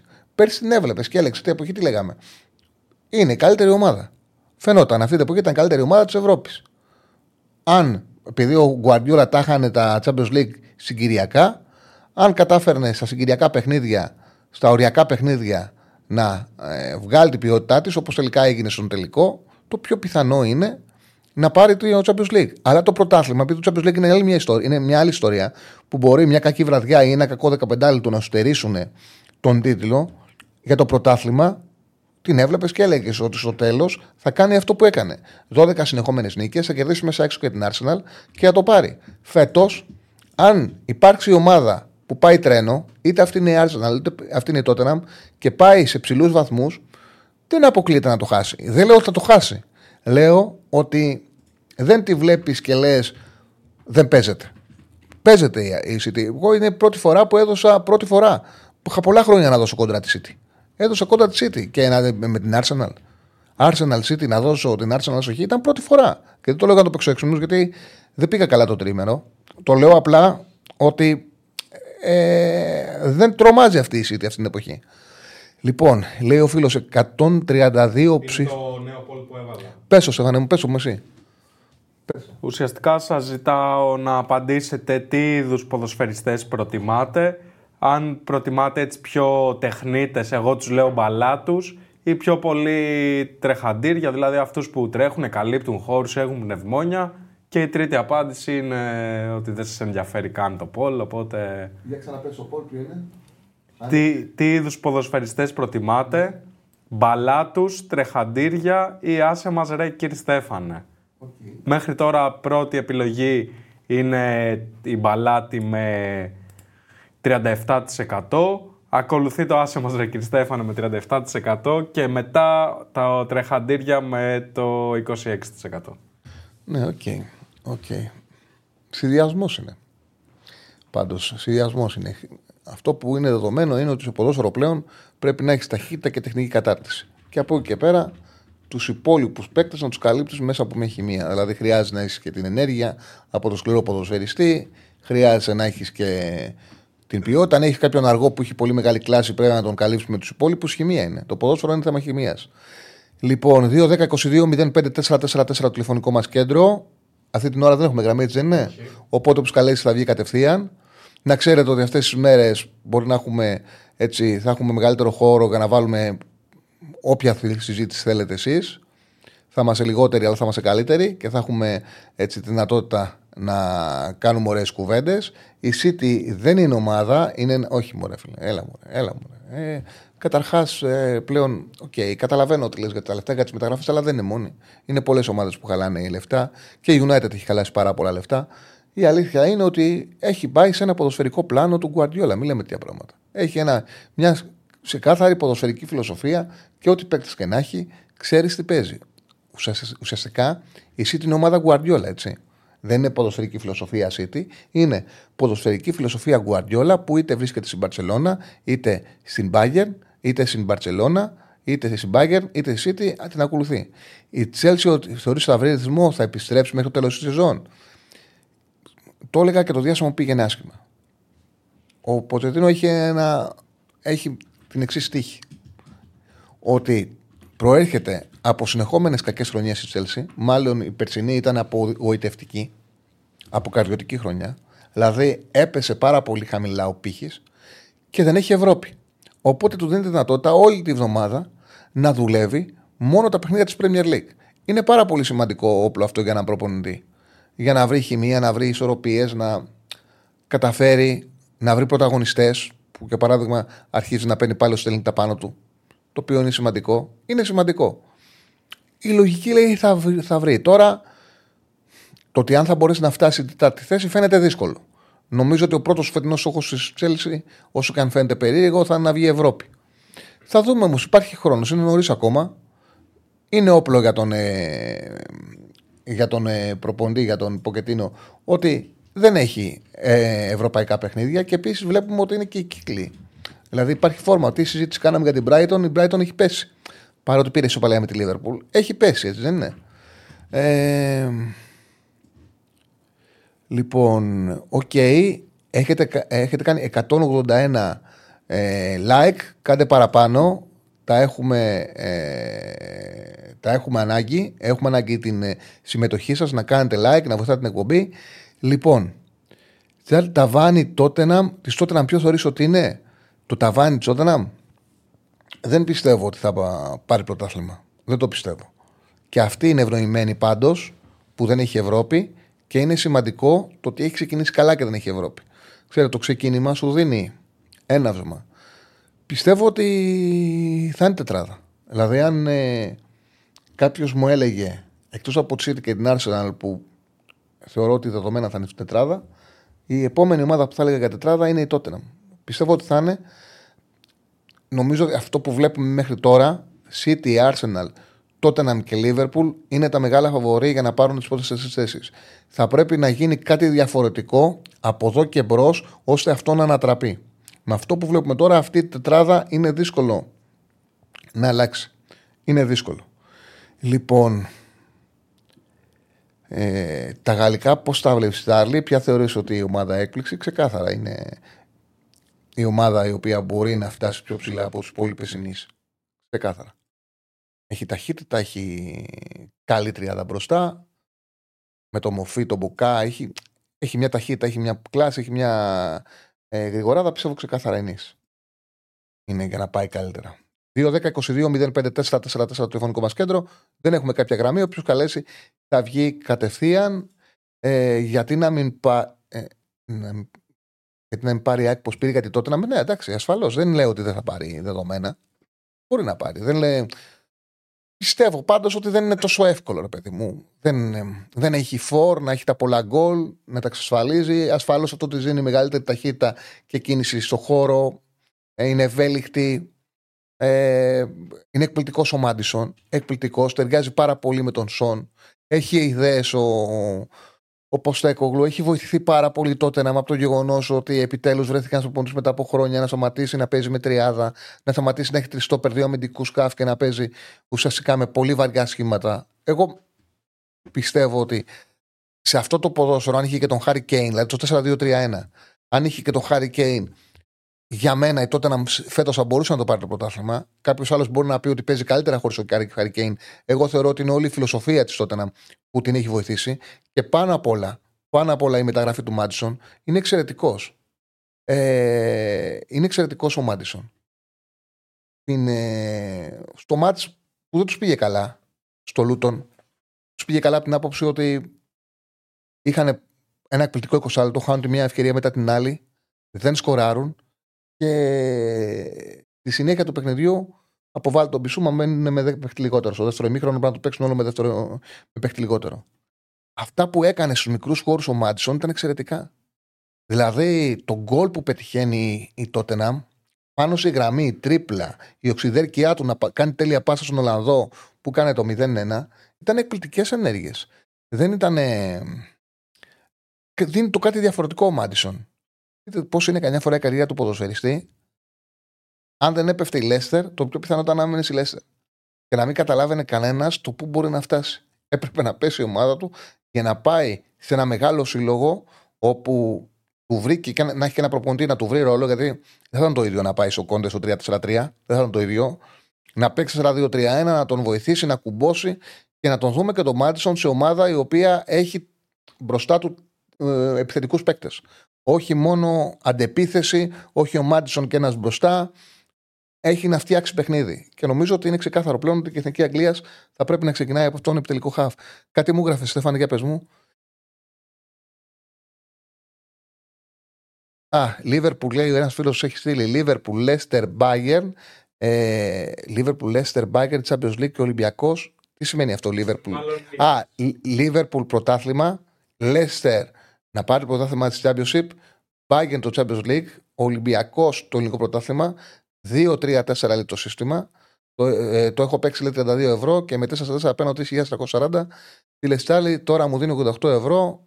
Cash out, εντάξει, φαντάζομαι ότι δεν το παίξες για να πάρεις cash out ογδόντα οκτώ ευρώ. Το καταλαβαίνεις. Εντάξει. Καλές αποδόσεις έχει. Αυτή είναι και η λογική των μακροχρόνιων ε, αποδόσεων. Ευχαριστώ τον φίλο τον Κανέλο για τον donate.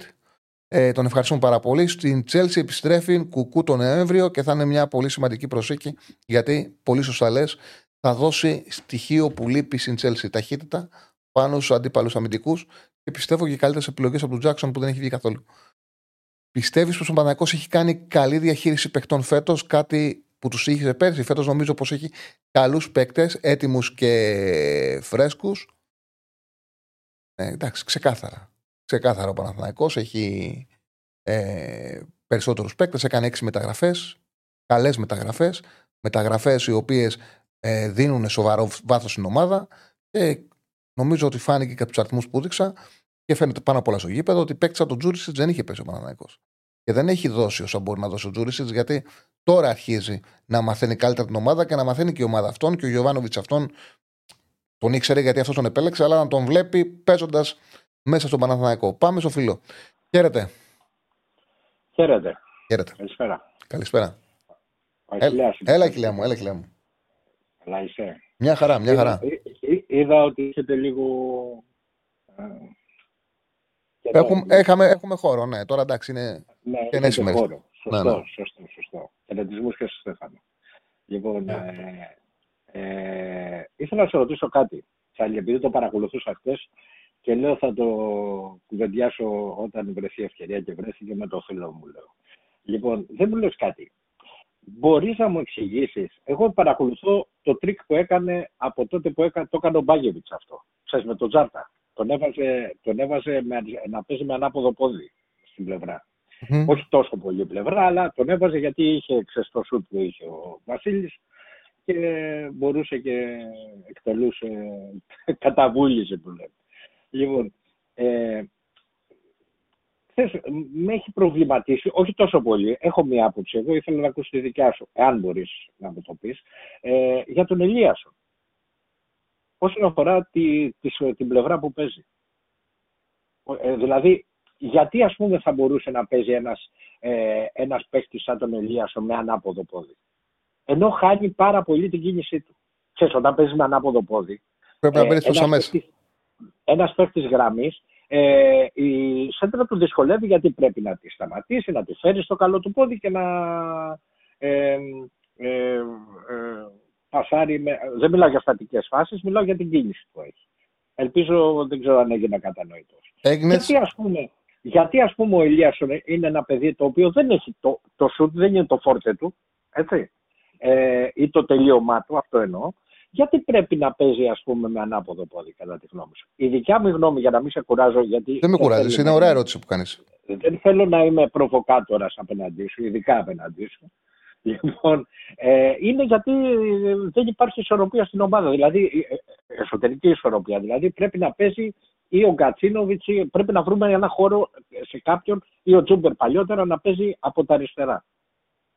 Αυτή είναι η απάντηση δικιά μου. Δεν ξέρω αν έχεις κάποια άλλη απάντηση εσύ. Κοίταξε, η απορία σου είναι απόλυτα εύλογη και λογική ποδοσφαιρικά. Δηλαδή το εξέφρασες σωστά. Ο ποδοσφαιριστής, ο οποίος, ο εξτρέμ, ο οποίος είναι ταχύ, ταχύτητας και δεν είναι τόσο πολύ στο σκοράρισμα, αλλά προσπαθείς να ανοίξεις την αντίπαλη άμυνα με την ταχύτητά του, θέλει το καλό πόδι απ' έξω για να του είναι πολύ πιο εύκολο και να εκτελέσει και να σεντράρει και να δημιουργήσει ε, πάνω στο τρέξιμο. Εν τω μεταξύ, όταν στηρίζεις το τρέξιμό σου, θες το, το, δεξί, το καλό σου πόδι προστατευμένο, το θες να είναι από την πλευρά ε, την εξωτερική και όχι από την εσωτερική που είναι πιο εύκολο να σου πάνω την μπάλα. Οι λόγοι που παίζεις στα δεξιά είναι τον πρώτον τον είπες, ότι η ΑΕΚ έχει μεγαλύτερη ανάγκη για να παίκτη στα δεξιά της επίθεσης, καθώς και ο Γκατσίνοβιτς και ο Τζούπερ μπορούν να παίξουν πιο εύκολα αριστερά εξτρέμ, αυτό είναι δεδομένο.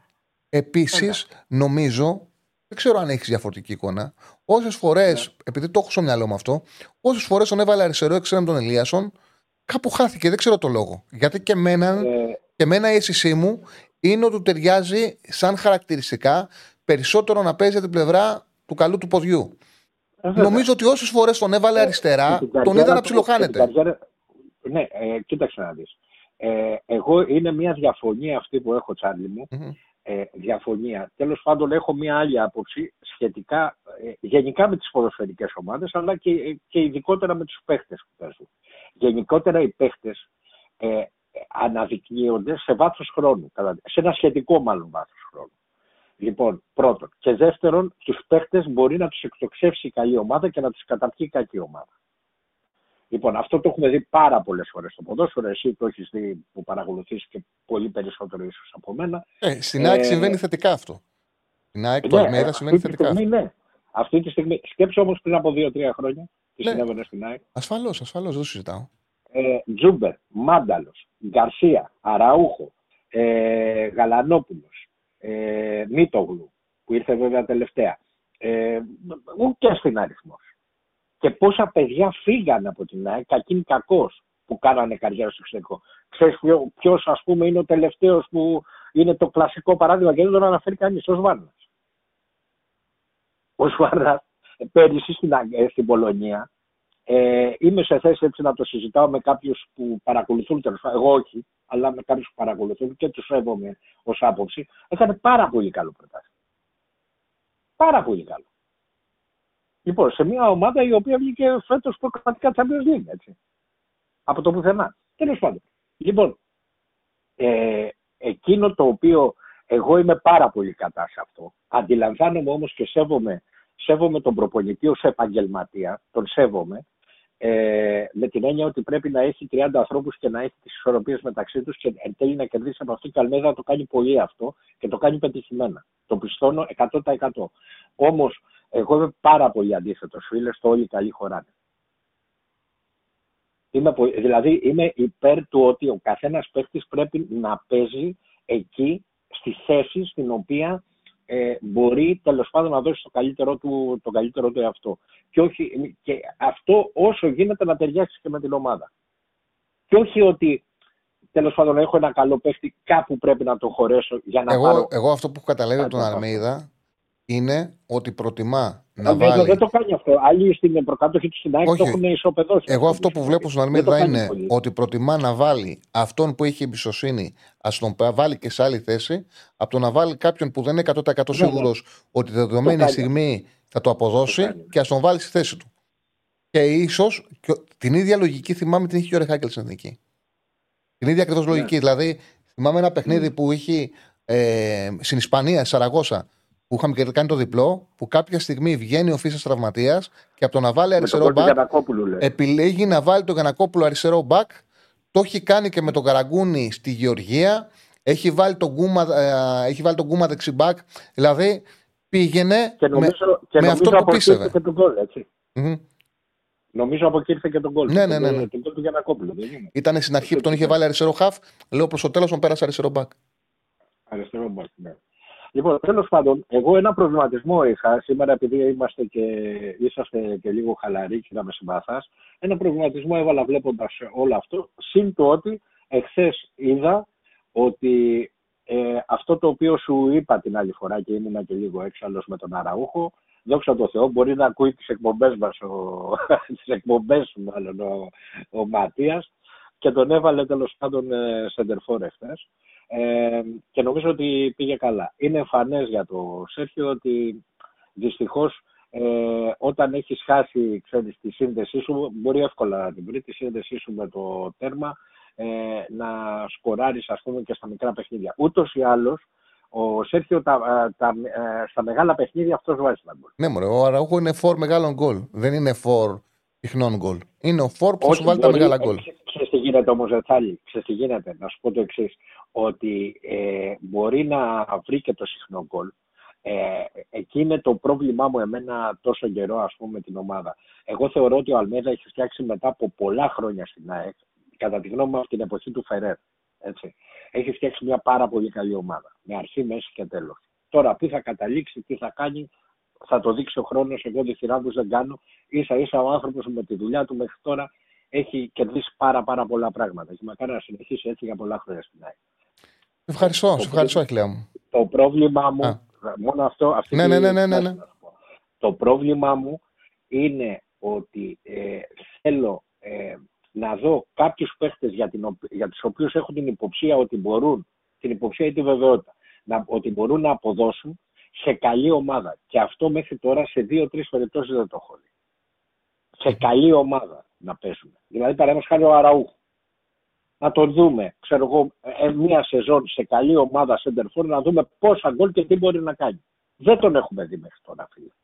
Ούτε στην, ε, στην ε, ομάδα του Χιμένεθ, που ούτως ή άλλως δεν ήταν η ομάδα όπως είναι σήμερα. Τέλος πάντων, αυτό ήθελα να σου πω, μη σε καθυστερώ, να είστε καλά, καλά παιδιά. Ευχαριστώ πολύ. Έχουν βγει δημοσιεύματα. Έχει τελείωσε ο Μεντιλίμπαρα από την Σεβίλη. Το λέγαμε ότι αν δεν κερδίσει ε, το Σάββατο θα αποχωρήσει. Τελείωσε. Έχουν βγει δημοσιεύματα, συγκεκριμένα της Mundo Deportivo, που τον έχουν τον Diego Martínez υποψήφιο για τον πάγκο της. Το λέγαμε συμπτωματικά την περασμένη εβδομάδα. Κάναμε αυτή τη συζήτηση ότι είναι ένας άνθρωπος ο οποίος ξεκίνησε από το τεχνικό επιτελείο της Σεβίλης, είχε δουλέψει στη δεύτερη ομάδα. πίστευε ότι άξιζε κάποια στιγμή να του δοθεί δυνατότητα να προβιβαστεί, να ανέβει. Επειδή είδε ότι δεν υπάρχει χώρος να συμβεί αυτό, γι' αυτό το λόγο αποφάσισε να κάνει καριέρα εκτός Σεβίλης. Εντάξει, ασφαλώς δεν πιστεύω ότι τίθεται θέμα για τον Ολυμπιακό να αποχωρήσει ο προπονητής. Είναι σε μεγάλη ομάδα αυτή τη στιγμή ο Μαρτίνεθ. Απλά το λέω ότι στην Mundo Deportivo θεωρείται υποψηφίος. Ένας υποψηφίος για να πάρει την Σεβίλη. Τώρα, για τον φίλο που λέει ότι αριστερά, αριστερό πόδι έχει ο Ελίασσον, ασφαλώς και γι' αυτό το λόγο κάνουμε συζήτηση. Γι' αυτό το λόγο λέμε ότι ο γρήγορος ποδοσφαιριστής θέλει το καλό του πόδι να το έχει απ' έξω. Δηλαδή, ο γρήγορος ποδοσφαιριστής συνήθως που στηρίζεται στη ταχύτητα και όχι στην εκτέλεση, ε, βολεύεται να παίζει με το καλό του πόδι από την εξωτερική για να μεταφέρει πιο εύκολα την μπάλα και να κάνει η εκτέλεση ή η σέντρα πάνω στο τρέξιμό του. Με το ανάποδο πόδι, στα άκρα, συνήθως παίζουν και βολεύονται οι πιο δημιουργοί. Αυτοί οι οποίοι είναι πιο, τους είναι πιο εύκολο να μπουν μέσα και να έχουν το καλό τους πόδι εσωτερικά ώστε να εκτελέσουν και να δημιουργήσουν. Εκεί λέγαμε, βάλαμε τη συζήτηση, εκεί μας βάλει τη συζήτηση ο Χιλέας και πάνω σε αυτό κουβεντιάσαμε. Επίσης, για ένα φίλο που λέει πολύ καλός παίκτης δεν έχει σκοράρει, δείξαμε τα νούμερα. Ο Λίασον μπορεί να μην σκοράρει, αλλά έχει με μεγάλη συχνότητα εκπληκτικά νούμερα στην τελική πάσα που γίνεται γκολ.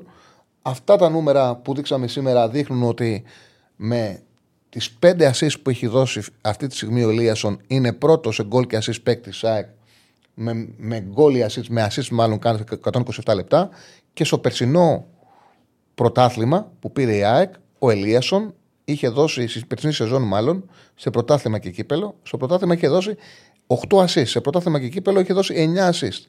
Ο Ελίασσον πέρσι όλη τη σεζόν, σε πρωτάθλημα και κύπελο, έδωσε, μπορεί να μην σκοράρε, αλλά έδωσε εννιά τελικές πάσες που γίναν γκολ.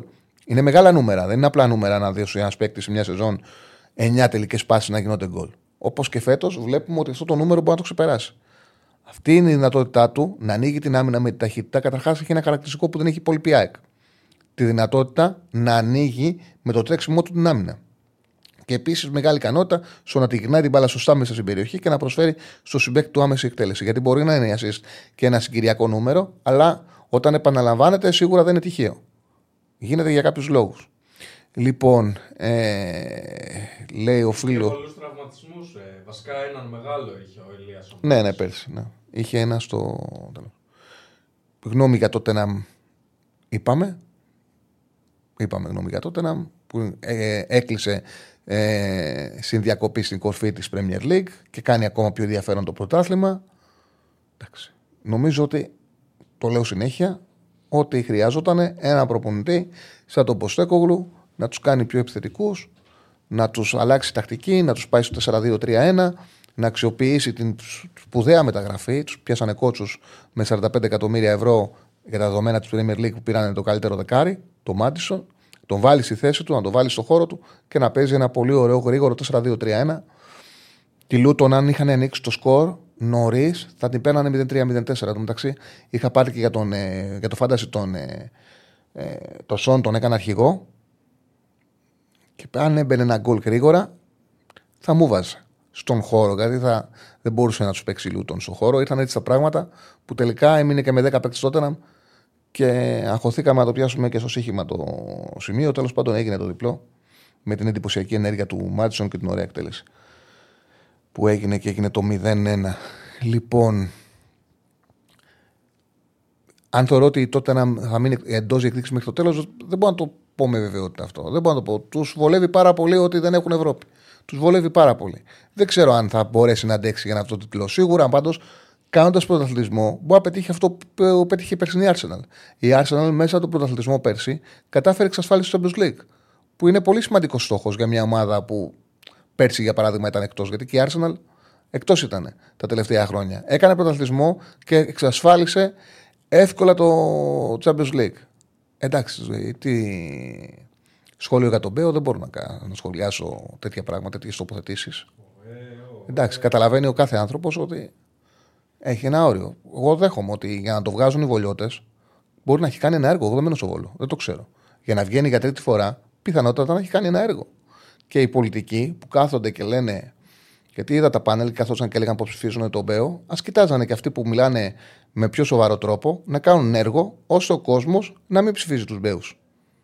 Οκ. Okay. Δεν μπορώ να μιλήσω για το πώς λειτουργεί σαν δήμαρχος. Οι τοποθετήσεις του όμως δεν συνάδουν με, με, την, με, αυτό, με την εποχή που ζούμε. Και δεν μπορεί κανένας να τους πάρει, να τους πάρει στα σοβαρά. Σε καμία περίπτωση. Και κακώς ε, γίνεται αναδημοσίευση και αναδημοσίευση ε, είναι ε, κακώς. Λοιπόν. Δεν έχει καλέσει κανένας. Okay. Όποιος καλέσει, δύο δέκα είκοσι δύο μηδέν πέντε τέσσερα τέσσερα τέσσερα το τηλεφωνικό μας κέντρο. Βάλτε πράγματα να συζητήσουμε. Ε, η εκπομπή έτσι εγώ σαν συνέπεια επικοινωνίας είναι, οπότε καλέστε. Πήρε ένας φίλος, χαίρετε. Ε, καλησπέρα, φίλε μου. Καλησπέρα. Γεια σας, Άρη, καλησπέρα. Καλησπέρα. Καλησπέρα και σε κύριε Στέφανο, το μεγάλο από πίσω που βάζει πλάτη κάθε φορά. Μία ερώτηση. Πάμε. Έτσι, λίγο unpopular opinion. Δεν τόσο Παναθηναϊκός, γιατί έχουμε ένα δείγμα πλέον. Οκ, okay, εντάξει, όλοι το βλέπουμε αυτό. Επιτίθεται, λίγο που έχω καταλάβει, υπερφόρτωση δεξιά, συνεργασίες εκεί, παρένθεση. Να εκτιμήσουμε λίγο τον Κότσερα, γιατί τα ποινή μου είναι ότι είναι πολύ καλός στο να συνεργάζεται δεξιά με όποιον έχει στην πλευρά μέχρι στιγμής και το δεκάρι. Δηλαδή, να το εκτιμήσουμε λίγο το παιδί. Εγώ θεωρώ ότι έχει βάλει πολύ πλάτη στους χαίρονες στον Παναθηναϊκό. Και αριστερά είναι ο Χουάνκαρη Μλαντένοβιτς που έχουν όλη την πλευρά, ανεβαίνουν.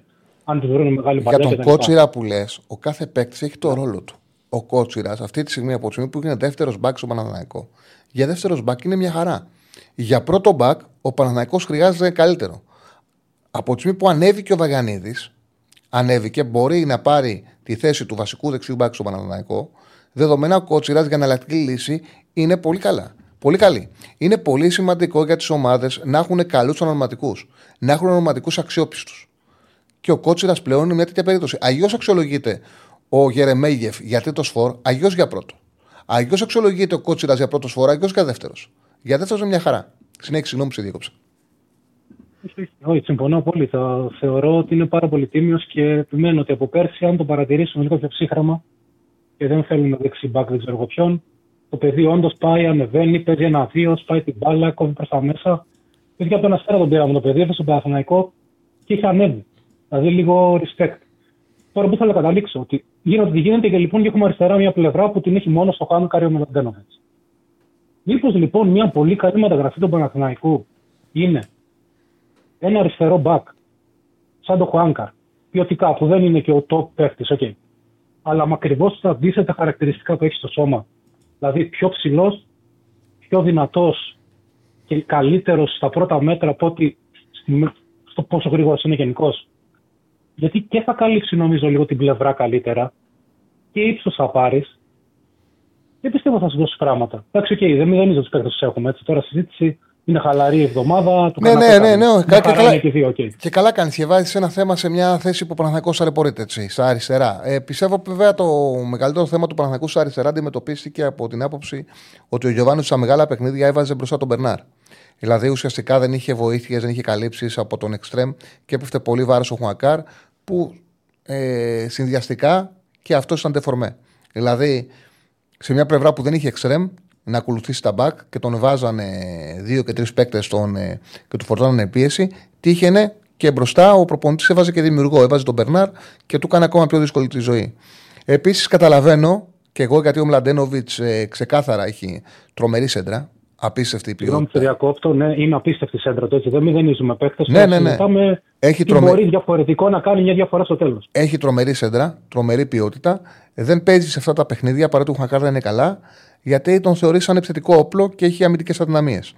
Αυτό καταλαβαίνω και αυτό συμβαίνει. Δηλαδή ότι νιώθει μεγαλύτερη ασφάλεια με τον τεφορμέ Χουανκάρ αμυντικά. Και γι' αυτό το λόγο όλα τα ντέρμπι τα παίρνει ο Χουανκάρ, όλα τα μεγάλα και... παιχνίδια. Οπότε ναι, αυτό που λες έχει μια βάση. Πολύ μεγάλη βάση. Απλά βάζω κι εγώ ότι καμιά φορά σύγχρονο ποδόσφαιρο ένας καλός επιθετικό μπακ μπορεί να σου δώσει αμυντική ασφάλεια επειδή αναγκάζει τον εξτρέμι να μείνεται. Συμβαίνει αυτό σύγχρονο ποδόσφαιρο, δηλαδή βλέπουμε μπακ που δεν είναι τρομερή αμυντικά, αλλά μπορούν και βγάζουν την πλευρά με αμυντική σιγουριά επειδή είναι τόσο κυριαρχικοί στο χώρο τους, τόσο. Ροντινοί, ναι, ναι, όπου δεν χρειάζεται να αμυνθούν. Αμήνε το εξτρέμ, τους μαρκάρει ο εξτρέμ. Και νομίζω ότι αυτό θέλει, φαντάζομαι ότι αυτό θέλει και ο, ο, ο Γιωβάνοβιτς από την πλευρά του. θα είναι πολύ καλύτερα τα πράγματα και αμυντικά, όσο και αν φαίνεται περίεργο, αν μπροστά υπάρχει ένας καθαρός εξτρέμ. Νομίζω ότι δημιουργεί θέμα αυτό. Πάντως, σωστά για χημεία, είναι πολύ σωστό αυτό που λες, ότι ίσως χρειάζεται ο Παναθηναϊκός ένα αριστερό μπακ με διαφορετικά χαρακτηριστικά από αυτούς που έχει. Okay. Ίσως όταν δεν θα συνεχίσει ο Χουανκάρ λόγω ηλικίας ο Παναθηναϊκό, ο Γιοβάνοβιτς, αν μείνει μέχρι τότε προπονητής, να ψάξει τον μπακ που λες. Ναι, γιατί θεωρητικά και ο Μπερνάρο, άμα παίξει, θα σε κλείνει προς τα μέσα, και ο Τζούριτς, άμα παίξει, θα σε κλείνει προς τα μέσα, και Αϊτόρ, άμα παίξει, εγώ πιστεύω θα. Και πέρυσι είχε τελείως ελεύθερο. Δηλαδή έκανε ό,τι ήθελε. Και καλά έκανε. Είδαμε τι έκανε. Πάντα στο ό,τι ήθελε, τώρα βάζει ο Γιοβάνοβιτς, έτσι. Του είπες: θα μπορείς να κάνεις αυτά, κάνει ό,τι θες. Ναι. ναι, αυτό. Κατά τα άλλα, για τον πρώτο γύρο, νομίζω ότι έκανε κακό. Ήταν από την Άιτ πιο πολύ εμφάνιση, νομίζω. Δεν ξέρω, η ομάδα έκανε μεγάλη κοιλιά. Αλλά στην τελική, λίγο ηρεμία θα ήταν καλό να έχουμε. Είσαι πρώτος στον όμιλο, τέσσερις βαθμούς. Είσαι δεύτερος στο πρωτάθλημα. Θα μπορούσε να είσαι πολύ καλύτερα. Μια χαρά είσαι, διακοπή έχει, να ξεκουραστούν οι παίκτες και να δούμε. Εντάξει, θα έχει ωραία μπάλα φέτος. Ο Πάκ φαίνεται πολύ καλός στο transition. Ο Ολυμπιακός συγκλίνουν τα εξτρέμ και έχει καλά εξτρέμ, οπότε είναι καλός. Για κάνει το περσινό παιχνίδι το ίδιο. Ο Παναθηναϊκός προσπαθεί να ανεβάσει όλες τις γραμμές. Πιστεύω θα έχουμε και, και άλλα μάτς που και δύο δύο θα βγούμε και άλλα. Και μάτς που μπορεί να είναι μηδέν μηδέν και να πηγαίνει να πάνω κάτω γιατί τα χάνουν όλα. Θα έχουμε τέτοιο αποτέλεσμα σαν τερμπι, θα την άποψη. Αυτό. Ευχαριστώ και καλή συνέχεια. Εγώ ευχαριστώ, ευχαριστώ πολύ, φίλε μου. Τελείωσε όπως είδα το πόλ σου με πεντακόσιους ενενήντα ψήφους. Για διαβάστε τα αποτελέσματα. Με πεντακόσιους ενενήντα ψήφους. Ε, επίτηδες το έληξα. Επειδή με πέρναγε εμένα το μπαλάτι. Οπότε έχουμε ότι προτιμάτε τον μπαλάτους με τριάντα εννιά τοις εκατό. Ακολουθώ εγώ με τριάντα επτά τοις εκατό και μετά προτιμάτε τρεχαντήρια με είκοσι τρία τοις εκατό. Εντάξει, λογικό ο κόσμος να προτιμά παίκτες δημιουργούς. Βάλε ένα poll που έχει, μεγαλύτερο, που έχει Α, πραγματικό ενδιαφέρον. Ποιος δεν θα καταφέρει να πάρει την πρόκριση στον επόμενο γύρο των Κα... ευρωπαϊκών. Ω, εντάξει, τώρα αργότερα. Αργότερα να το βάλουμε που θα έχει ευρωπαϊκά. Βάλε ένα poll. Ποιος ε, πιστεύετε θα κατακτήσει το πρωτάθλημα. City, Arsenal, Tottenham ή Liverpool. Τους Premier League, γιατί πραγματικά, ε, πραγματικά με την νίκη που κάνει η Arsenal έχει ανάψει πολύ το πρωτάθλημα της Premier League φέτος. Λοιπόν, η Ευελίνα Κριστιλίν, μέλος εκτελεστικής επιτροπής UEFA, επιβεβαίωσε πως το ευρωπαϊκό του τριάντα δύο θα διοργανωθεί σε Ιταλία και Τουρκία. Μάλιστα. Ενδιαφέρον ε, ζήτημα και αυτό. Οπότε βάλε πόνα, Πολ, okay. Είμαι περίεργος να ψηφίσει ο κόσμος ποιος πιστεύει ότι θα κατακτήσει το πρωτάθλημα στην Premier και να δω από περιέργεια. Από περιέργεια, τι αποδόσεις δίνεις στο πέντε εξήντα πέντε. Είμαστε μαζί με την πέντε εξήντα πέντε. Σε, ξεκάθαρα είναι φαβορή. Λογικό είναι η City ε, με απόδοση ένα εβδομήντα δύο να κατακτήσει το πρωτάθλημα. Σίγουρα θα ήταν πάρα πολύ πιο κάτω, πάρα πολύ πιο κάτω πριν το ε, Derby Arsenal. Η Arsenal δεύτερο φαβορή με πέντε, τρίτο η Liverpool με έξι, τέταρτο η Tottenham με δώδεκα. Πιστεύω ότι ο κόσμος θα βγάλει πρώτο φαβορί τη City, αλλά οι υπόλοιπες, το ποσό που θα πάρουν δεν θα είναι για πέντε, έξι και δώδεκα απόδοση. Όποιος έχει μια έμπνευση, πραγματικά οι αποδόσεις είναι πολύ μεγάλες και το ξαναλέω, τα μακροχρόνια πρωταθλήματα, η λογική τους, η λογική τους είναι στο να παίρνεις μεγάλες αποδόσεις που να πιστεύεις ότι θα διεκδικήσουν το στόχο. Και, το, και να πω και κάτι, όποιος παίζει μακροχρόνια, όπου θα φτιάξει μια πολύ μεγάλη απόδοση, δηλαδή παίρνεις ένα πέντε, ένα έξι και ένα τρία και φτιάχνεις μια απόδοση τριάντα επί τρία ενενήντα. Okay. Όταν έχεις μια τέτοια απόδοση, το σωστό είναι, θέλετε να την παίξετε για παράδειγμα οκτώ ευρώ, έξι ευρώ. Μην το παίξετε με τη μία, μην παίξετε όλο το έξι ευρώ. Σπάστε το σε τρία δελτία, ώστε να είναι πιο εύκολη η διαχείρισή τους. Δηλαδή, άμα σας δίνουν ένα cash out μεγάλο, μπορείτε να το εξαργυρώσετε το ένα και να αφήσετε το άλλο να περιμένει μέχρι δύο τρεις αγωνιστικές, να εξαργυρώσετε και το δεύτερο πριν το τέλος, όταν σας δίνει ένα καλό ποσό, και να αφήσετε το τρίτο, για παράδειγμα, να πάει μέχρι τέλους. Ώστε από τη στιγμή που έχετε μια σωστή σκέψη στο μακροχρόνιο, να μην βάλετε τόσο πολύ το ρίσκο, ούτε να αναγκαστείτε να πάρετε λιγότερα λεφτά από ό,τι πρέπει και στο τέλος να χτυπάτε το κεφάλι στον τοίχο και να πείτε τι έκανα, βιάστηκα να, ε, να κάνω cash out και δεν επιβραβεύτηκα για την επιλογή μου, ούτε να κινδυνεύετε να το αφήσετε μέχρι τέλους να χάσετε όλο το σύχημά σας. Εγώ τουλάχιστον κάνω αυτό το πράγμα. Όταν παίρνω μακροχρόνια, το σπάω σε πολλά δελτία, ώστε να μπορώ να τα διαχειρίζομαι. Είναι άλλη η λογική του στοιχήματος και άλλη η λογική του, του μακροχρόνιου. Λοιπόν, δύο δέκα είκοσι δύο μηδέν πέντε τέσσερα τέσσερα τέσσερα. Όλες αυτές τις μέρες θα είμαστε χαλαροί και όλες αυτές τις μέρες θα μπορούμε να βάζουμε, θα μπορείτε μάλλον να βάζετε πράγματα στη κουβέντα τα οποία δεν είναι εύκολο να τα βάζετε σε μια καθημερινότητα. Οπότε, δικιά σας είναι η εκπομπή, σκεφτείτε θέματα να παίρνετε να τα συζητάμε.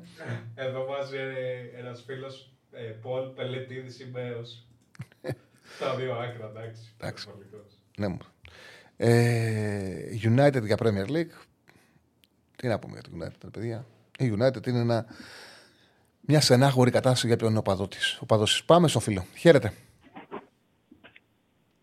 Γεια σου, Τσάρλι. Χαίρετε, φίλο μου. Ε, πήρα να πω για αυτό που συζητούσε. Ιωακήμ λέγομαι βασικά. Έλα, Ιωακήμ. Είχα πάρει, είχα πάρει και πιο παλιά, και τότε με τον Αραούχο και τον Τζούμπερ. Mm-hmm. Άμα θυμάσαι. Ε, γι' αυτό που λέγατε με τον Αχιλλέα, για τον Ελίασον, το να παίζει στη γραμμή το πόδι του αριστερό. Mm-hmm. Ε, αυτό δεν νομίζω ότι μπορεί να γίνει στην ΑΕΚ.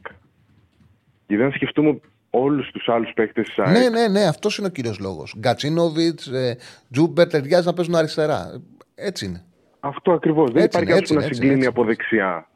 Δηλαδή πρέπει να υπάρχει δεξιά ή ο Αμραμπατ ή ο Ελίασον. Εντάξει, ο Ελίασον το κάνει, πολύ, το κάνει καλύτερα. Το να παίξει όλη τη γραμμή γιατί είναι πιο ελαφρύς και πιο νέος. Δεν υπάρχει κάποιος να συγκλίνει. Πρέπει να δίνει πλάτος ο ένας και ο άλλος να παίζει ως εσωτερικός επιθετικός, δεκάρι, οχτάρι εκεί. Ε, γι' αυτό. Δεν, δεν ξέρω αν το είπατε γι' αυτό. Ναι, ναι, το είπα. Το είπα. Ε, επίσης, δεν άκουσα την εκπομπή της Παρασκευής μετά, μετά τα ευρωπαϊκά. Ε, δεν ξέρω. Ο Γιόνσον νομίζω φέτος έχει, έχει βελτιωθεί πάρα πολύ. Δίνει πράγματα επιθετικά και ας έχει χάσει αυτή την ευκαιρία. Το... Είναι πολύ πιο επιθετικό το pressing του. Δηλαδή θα πάρει την μπάλα και η πρώτη του σκέψη είναι το να φύγω κάθετα. Ε, από εδώ το πήρες. Έχει γίνει κάθετος αυτό που λες. Δηλαδή ε, ε, δεν έπαιζε έτσι η Κάντιθ. Δεν έπαιζε έτσι πέρσι. Νομίζω ότι τον έβαλε ο Αλμέιδα. Δηλαδή ότι άρχισε να μαθαίνει καλύτερα το ποδόσφαιρο του προπονητή του. Και όντως φέτος είναι πολύ πιο επιθετικός, πολύ πιο δυναμικός και. Αν με ρώταγες, συγγνώμη που σου έπαιρνε το χορόδε, μόνο αυτό θα πω. Αν με ρώταγες πριν ενάμιση με δύο μήνες, ε, ποιος είναι ο καλύτερος για τη θέση έξι για την ΑΕΚ, ανεπιφύλακτα θα σου λέγα ο Σιμάνσκι. Τώρα τείνω να πω ότι αν παίζει με έναν και τον Πινέδα, προτιμότερο να παίζει ο Γιόνσον. Είναι και κάτι ακόμα. Ότι τώρα, ας πούμε, πέρυσι όλοι οι εκδίδες λέγαν πω ο Γιόνσον Σιμάνσκι στη δεκάδα και λέγαν τι τους βάζεις μαζί. Mm-hmm. Είναι πολύ αμυντικογενές. Τώρα. Μπορεί να παίξουν και οι δυο τους μαζί. Ο Σιμάνσκι να γίνεται τρίτο στόπερ, να παίρνει την πρώτη μπάλα και η πρώτη μπαλιά να πηγαίνει στο Γιόνσον και να κάνει ό,τι έκανε με τον Μάνταλο. Δηλαδή τώρα με τον Άγιαξ αυτά που έχουν κάνει από το εξήντα πέντε και μετά είναι. Εγώ δεν περίμενα ο Μάνταλος να μπει μέσα, να μπορεί να σπρώχνει, να παίρνει φάουλ. Μπορεί να έχει εξελιχθεί, είναι πολύ καλύτερος. Το χρειαζόταν αυτό το πράγμα η Άγιαξ τα χάφτης, γιατί δεν γίνεται να, τα... να παίζει συνέχεια ο Πινέδα. Και να περιμένεις όλα από αυτόν. Εντάξει, ανέβαζε και γκολ, θα, ξέρω εγώ, θα έπαιζε κάπου αλλού μάλλον. Ε, ε, έβαλε μεγάλο γκολ στο λεωφόρο. Καλά, ναι, μεγάλο. ναι, ναι. Μεγάλο γκολ. Και ε... είναι παίκτης μεγάλων παιχνιδιών. Δηλαδή, η ΑΕΚ βλέπεις ότι έχει πολλούς παίκτες μεγάλων παιχνιδιών. Το πρόβλημα που βγάζει φέτος, επειδή είναι πολλά τα μάτς, είναι ότι δυσκολεύεται στα υπόλοιπα. Δηλαδή, αυτό που σου, μου βγάζει η ΑΕΚ, εμένα μου θυμίζει η ΑΕΚ. Πραγματικά το λέω, τον, ε, Παναθηναϊκό, τον καλό Παναθηναϊκό από το δύο χιλιάδες μέχρι το δύο χιλιάδες τρία. Όπου κάθε χρόνο ήταν ανταγωνιστικός στην Ευρώπη, έπαιζε ναι. για εκείνο το ποδόσφαιρο, ποδόσφαιρο υψηλής έντασης, όμως δεν είχε τη βεβαιότητα. Εντάξει, και άλλες εποχές και η διετησία τον κυνηγάγε, αλλά δεν έβγαζε την βεβαιότητα ότι θα σου πάρει τα μάτς μέσα. Ήξερες όμως ναι, ότι ναι. στα ντέρμπι και στα ευρωπαϊκά παιχνίδια θα είναι εκεί, θα είναι καλά. Δεν ήσουν ασύμβολο για τα υπόλοιπα. Όχι απλά Α... καλά, θα είναι πολύ ανταγωνιστικό. Ναι, ναι. Α, αυτό μου βγάζει και τώρα η ΑΕΚ. Δεν τη, φοβο... δεν τη φοβόμουν με τον Άγιαξ. Εγώ μάλιστα πίστευα και έλεγα και πριν το μάτσο θα κερδίσει. Στις λεπτομέρειες δεν έχασε, στις λεπτομέρειες δεν κέρδισε, αλλά έπαιξε σε υψηλή ένταση. Στα ντέρμπι ήταν αυτή που έπρεπε. Τουλάχιστον στο λεωφόρο που ήταν κλειδί το μάτς, κατάφερε και το κέρδισε. δεν έχει πάρει κανένα εύκολα από όλα τα υπόλοιπα εκτός από τις Κυριακές με τον αδύναμο Πανατολικό. Τα παίξε όλα μέχρι το τελευταίο δευτερόλεπτο. Αυτό είναι το πρόβλημα της ΑΕΚ φέτος. Θεωρώ ότι η ΑΕΚ δεν έχει βρει και μια ηρεμία από όταν ξεκίνησε τα παιχνίδια τα ευρωπαϊκά μέχρι σήμερα. Δεν έχει βρει μια ηρεμία. Συνέχεια έχει κάτι στο κεφάλι της πέρα από τον αγώνα. Συνέχεια κάτι την απασχολεί ε, με τραυματισμούς, με απουσίες, με... Ας πούμε στο Βόλο. Πήρε ο Μάνταλας κόκκινη στο δέκα. Δεν υπάρχει λόγος να γίνει αυτό το πράγμα. Δεν... Συνέχεια να σε απασχολεί κάτι πέρα από το να πάρουμε το παιχνίδι. Συνέχεια να σου λείπουν. Και τώρα, ας πούμε, με τον Πανετολικό, πάλι λοιπόν τέσσερις παίκτες. Mm-hmm. Δεν έχει ηρεμήσει η ομάδα σαν ομάδα να πει «Α, μια χαρά πάμε». Είναι σαν να παίζει τα ρέστα της κάθε φορά. Έτσι. Σε όλα τα μάτς. Σε όλα τα μάτς, ε, τα ρέστα της. Το μόνο που γιατί άκουγα το καλοκαίρι να λες ότι χρειάζεται χάφι ΑΕΚ, ένα πιο ποιοτικό, που εν μέρει συμφωνούσα, αλλά δεν κι εγώ ήμουνα κιόλας. Δηλαδή, θεωρώ ότι αλλού η ΑΕΚ θα εκτοξευόταν αν το έκανε. Όχι, αν εγώ, αυτό, εγώ αυτό που έλεγα είναι ότι θα μπορούσε να έχει, να βρει, έπρεπε να μεγαλώσει περισσότερο το ρόστερ της, αυτό θεωρούσα, και θα μπορούσε να έχει πάρει καλύτερους μεσοαμυντικούς παίκτες στις περισσότερες θέσεις. Ε, δεν γινόταν να, να πάρει παντού, αλλά περίμενα σε κάποιες ναι. να γίνουν επιλογές που δεν γίνανε. Αυτό συζητάγαμε το καλοκαίρι.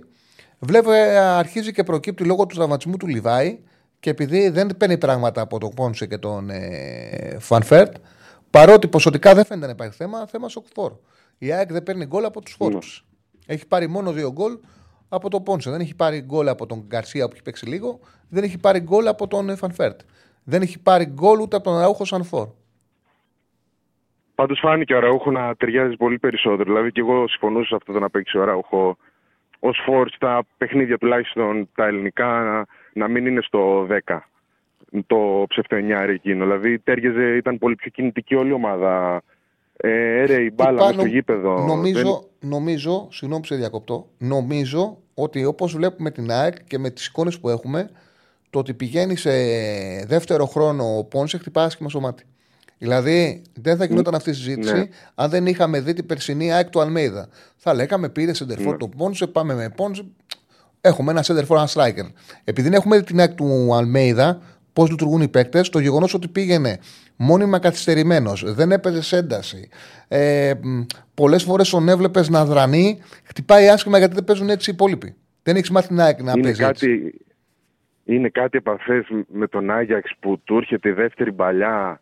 Ενώ έχει γίνει μια αναμπουμπούλα, μια φάση κάτι και τον βλέπεις, είναι σαν να του έχουν δώσει μια ατομική βόμβα στα χέρια και δεν ξέρει τι να την κάνει. Ήδη θα κάνει λάθος κοντρόλ.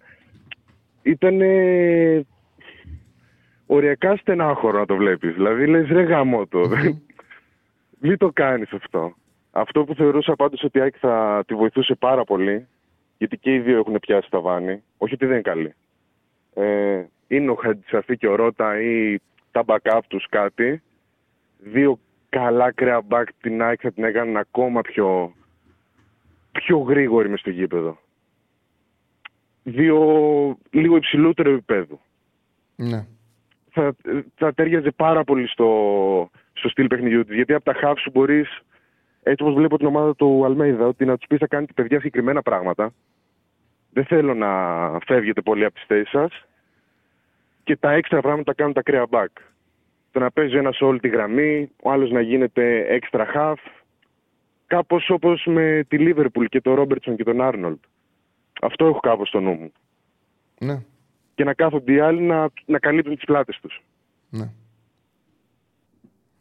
Ε, και ένα τελευταίο για το παιχνίδι του Παναθηναϊκού με τη Μακάμπη. Ε, δεν ξέρω, τώρα το παιχνίδι μετά... εκεί πέρα, μου φάνηκε πολύ κακή εικόνα του Παναθηναϊκού. Άλλο μπορούσε τέλος να το πάρει κιόλας. Να, να πούμε ότι είχε και αυτό στο νου, ότι να βάζει για ένα γκολ στο... Μου φάνηκε ότι δεν είχε αλληλοκαλύψει πουθενά. Πάρα πολλές ναι. οι, οι γραμμές μεταξύ δεν είχαν καμία απόσταση. Ε, έπαιζε ο, στην πλάτη του Χουάνκα, πέρασαν, σίγουρα μέτρησα πέντε έξι κάθετες εκεί πέρα, αυτό δεξιά. Εγώ νομίζω αν ότι λίγο καλύτερη το, ομάδα η άλλη... το πρόβλημα του Παναθηναϊκού, το... και όντως ήταν μια εικόνα για να χάσει εύκολα να είναι καλύτερη ομάδα η Ισραηλινή, το πρόβλημα του Παναθηναϊκού ήταν ξεκάθαρο. Και όταν αφήνεις μια πόρτα ανοιχτή, είναι φυσικό να παρασύρει όλη την ομάδα. Και ήταν ξεκάθαρο στην αριστερή του πλευρά. Οι περισσότερες φάσεις, σχεδόν όλες οι φάσεις, έχουν δημιουργηθεί από εκείνον τον χώρο. Όπου ο Χουανκάρ σου δείχνει από το πρώτο λεπτό ότι δεν είναι σε καλή κατάσταση. Ο Γιοβάνοβιτς έχει πάρει απόφαση να ξεκινήσει με τον Μπερνάρ αριστερό χαφ, που και σε άλλα παιχνίδια δεν έχει βγει και δεν μπορεί να καλύψει. Που δεν βοηθάει. Ναι, με αποτέλεσμα να ανεβαίνει συνέχεια ο Σούγκρεν, με αποτέλεσμα να παίζουν συνέχεια από εκεί γιατί το είχαν δει και να δέχεται τις φάσεις με παράλληλες πάσες από εκείνο το χώρο μέσα στην περιοχή. Και ο Παναθηναϊκός ήταν τυχερός που είχε ο Σέγκεφελτ μια εκπληκτική μέρα στο... και έκοψε πάρα πολλά στην τελευταία, ε, προσπάθεια για τελευταία εκτέλεση ε, των Ισραηλινών. Ότι που, έβα... που πήγε ο Αράου που είναι ψηλός και βοήθησε και το της άμυνας και φυσικά το ότι έχει στο τέρμα τον Πρινιόλι. Και καθάρισε το μηδέν μηδέν. Ναι. Και είναι περίεργο το ότι για ογδόντα επτά λεπτά δεν έκανε αλλαγή σε έναν χώρο που έμπαζε συνεχώς. Ήταν περίεργο και ήταν ενοχλητικό. Τα συζητήσαμε την Παρασκευή με τον ε, κόσμο. Ε, ήταν μια, ένα από τα χειρότερα κόουτσαρίσματα του Γιοβάνοβιτς. Γιατί θεωρείς ότι το κάνει αυτό? Δύο πράγματα γιατί θεωρείς. Γιατί δεν έκανε αλλαγή και γιατί, δεν, γιατί βάζεις, επιμένεις αυτό με τον Μπερνάρ που φάνηκε κάποια στιγμή πριν κάνα μήνα ότι το σταματούσε με τον Μπερνάρ να μην τον βάζει συνέχεια. Ε, και μετά από αυτό το μήνα τον έχει πετάξει όλα τα παιχνίδια να παίζει μέσα αριστερό εξτρέμ, αριστερό χαφ. Κοίταξε να δεις. Άμα παίζοντας με τρεις ε, κεντρικούς χαφ, δηλαδή με εξάρι και δύο εσωτερικούς χαφ, μπορεί να προπονήσει mm. σαν τον Γιοβάνοβιτς, όπου θέλει δημιουργία, να θεωρεί ότι θα χάσει σε κατοχή και δεν θα μπορέσει να παίξει το επιθετικό ποδόσφαιρο που θέλει, αν παίξει και με δύο εξτρέμ ταυτόχρονα. Γιατί ουσιαστικά το πρόβλημα του Παναθηναϊκού ήταν που δεν είχε εξτρέμ στα αριστερά να ακολουθεί τα ανεβάσματα του μπακ ή που δεν μπορούσε ο Μπερνάρ να ακολουθήσει τα ανεβάσματα του μπακ και να βοηθήσει τον Χουανκάρ. Και η κακή μέρα του Χουανκάρ. Πιθανότατα γι' αυτό να ξεκίνησε έτσι. Εγώ εξακολουθώ να πιστεύω ότι. Εντάξει, κάποια στιγμή θα έρθει ο Aitor, ο οποίος είναι και δημιουργός και εξτρέμ και είναι πολύ σημαντικό για τον Παναθηναϊκό να επιστρέψει ο Ισπανός στην κατάσταση που το θυμόμασταν πέρσι. Γιατί είναι, γιατί είναι και, του λύνει τα χέρια του Γιοβάνοβιτς, γιατί είναι και δημιουργός και εξτρέμ. Οπότε, mm. αν έρθει, επιστρέψει καλά ο Aitor, ο Παναθηναϊκός εκεί είναι μια χαρά. Όμως, ότι μεταξύ των Tzourisitis και Μπερνάρ είναι προτιμότερο να παίζει αριστερά ο Tzourisitis, μπορεί να καλύψει καλύτερα τις ανάγκες της θέσης. Βέβαια. Εκείνο το μάτς ήθελε εξτρέμ. Ε, το μάτς που βλέπαμε ήθελε εξτρέμ. Και επίσης το ότι έβλεπε τον Χουανκάρ. Το έχει και άλλη... ναι, και ναι. πληγώσει άλλη μια φορά. Δηλαδή το έχει δει με την ΑΕΚ. Ναι, ναι, ναι. Τον έχει Καλά. πληγώσει η εικόνα αυτή και πάει σε μια δύσκολη έδρα. Δεν είναι εύκολη έδρα. Άλλο που δεν είναι η καλύτερη ομάδα η Μακάμπι. Αλλά είναι μια δύσκολη έδρα. Ναι. Δεν Έτσι. ξέρω. Μου κάνει εντύπωση όταν το έδαγω στο τέτοιο. Δεν, δεν το περίμενα δηλαδή. Mm-hmm. Από τον Γιοβάνοβιτς. Αυτό. Αυτά συμφωνούμε, φίλε. Ευχαριστώ πολύ. Καλή συνέχεια. Ευχαριστώ πολύ. Κάναμε ωραία κουβέντα. Πότε προβλέψεις να γυρίσει ο Λιβάη Γκαρσία? Κοίταξε να δεις, φίλε μου. Είναι η δεύτερη φορά που βγάζει μυϊκό τραυματισμό και στην προηγούμενη διακοπή ε, είχε. Δεν περίμενα ότι θα γυρίσει στο μάτς με την Brighton. Πάρθηκε απόφαση ότι είναι έτοιμος. Πήρε και το επόμενο μεγάλο παιχνίδι με τον Παναθηναϊκό και μετά έβγαλε πάλι μυϊκό. Λογι... Δεν λένε στην που θα γυρίσει, λέ... λέγανε ότι μετά τη διακοπή νομίζω ότι θα του σκεφτούν περισσότερο γιατί είναι πρόβλημα. Ναι, ε, είχαμε γιορτή στην εφημερίδα, είχαμε γενέθλια στο Ματσμάνι, οπότε δεν το έχω δει το παιχνίδι όλο. Ε, έχω δει αποσπασματικά κάποια κλέβοντας στο κινητό και το τελευταίο τρίλο τράλτο που πήγα να δω τι θα γίνει σε μια καφετέρια. Ε, είδες όμως. Τι? Μπογρίνιο είδες.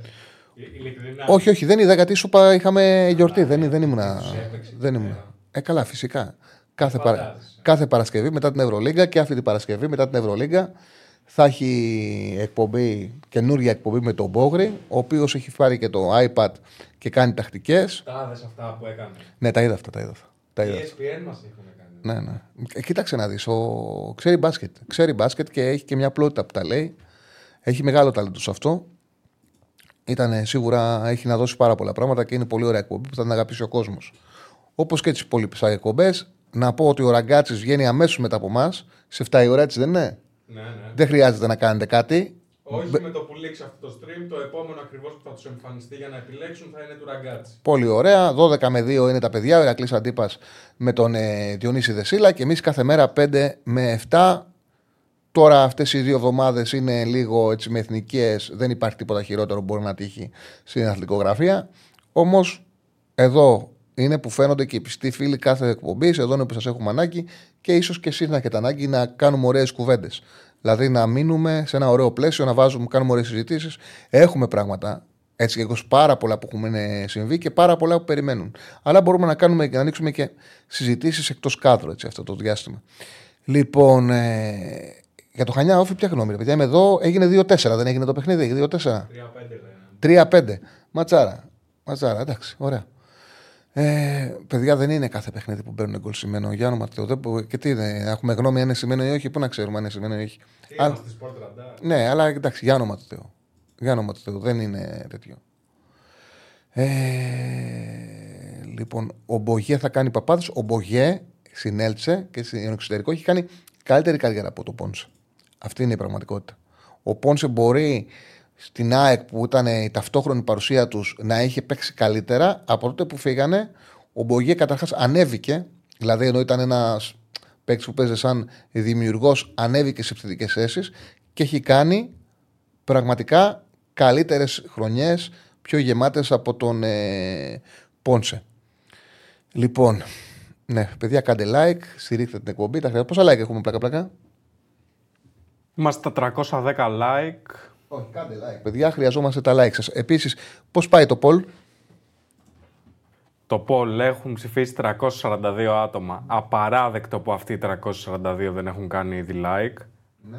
Πρώτοι αναδεικνύουν τη Manchester City με σαράντα τοις εκατό, δεύτερη την Arsenal με είκοσι εννέα τοις εκατό και μετά με δεκαέξι τοις εκατό και η Liverpool και η Tottenham. Α, μάλιστα. Εσύ τι ψήφισες, City?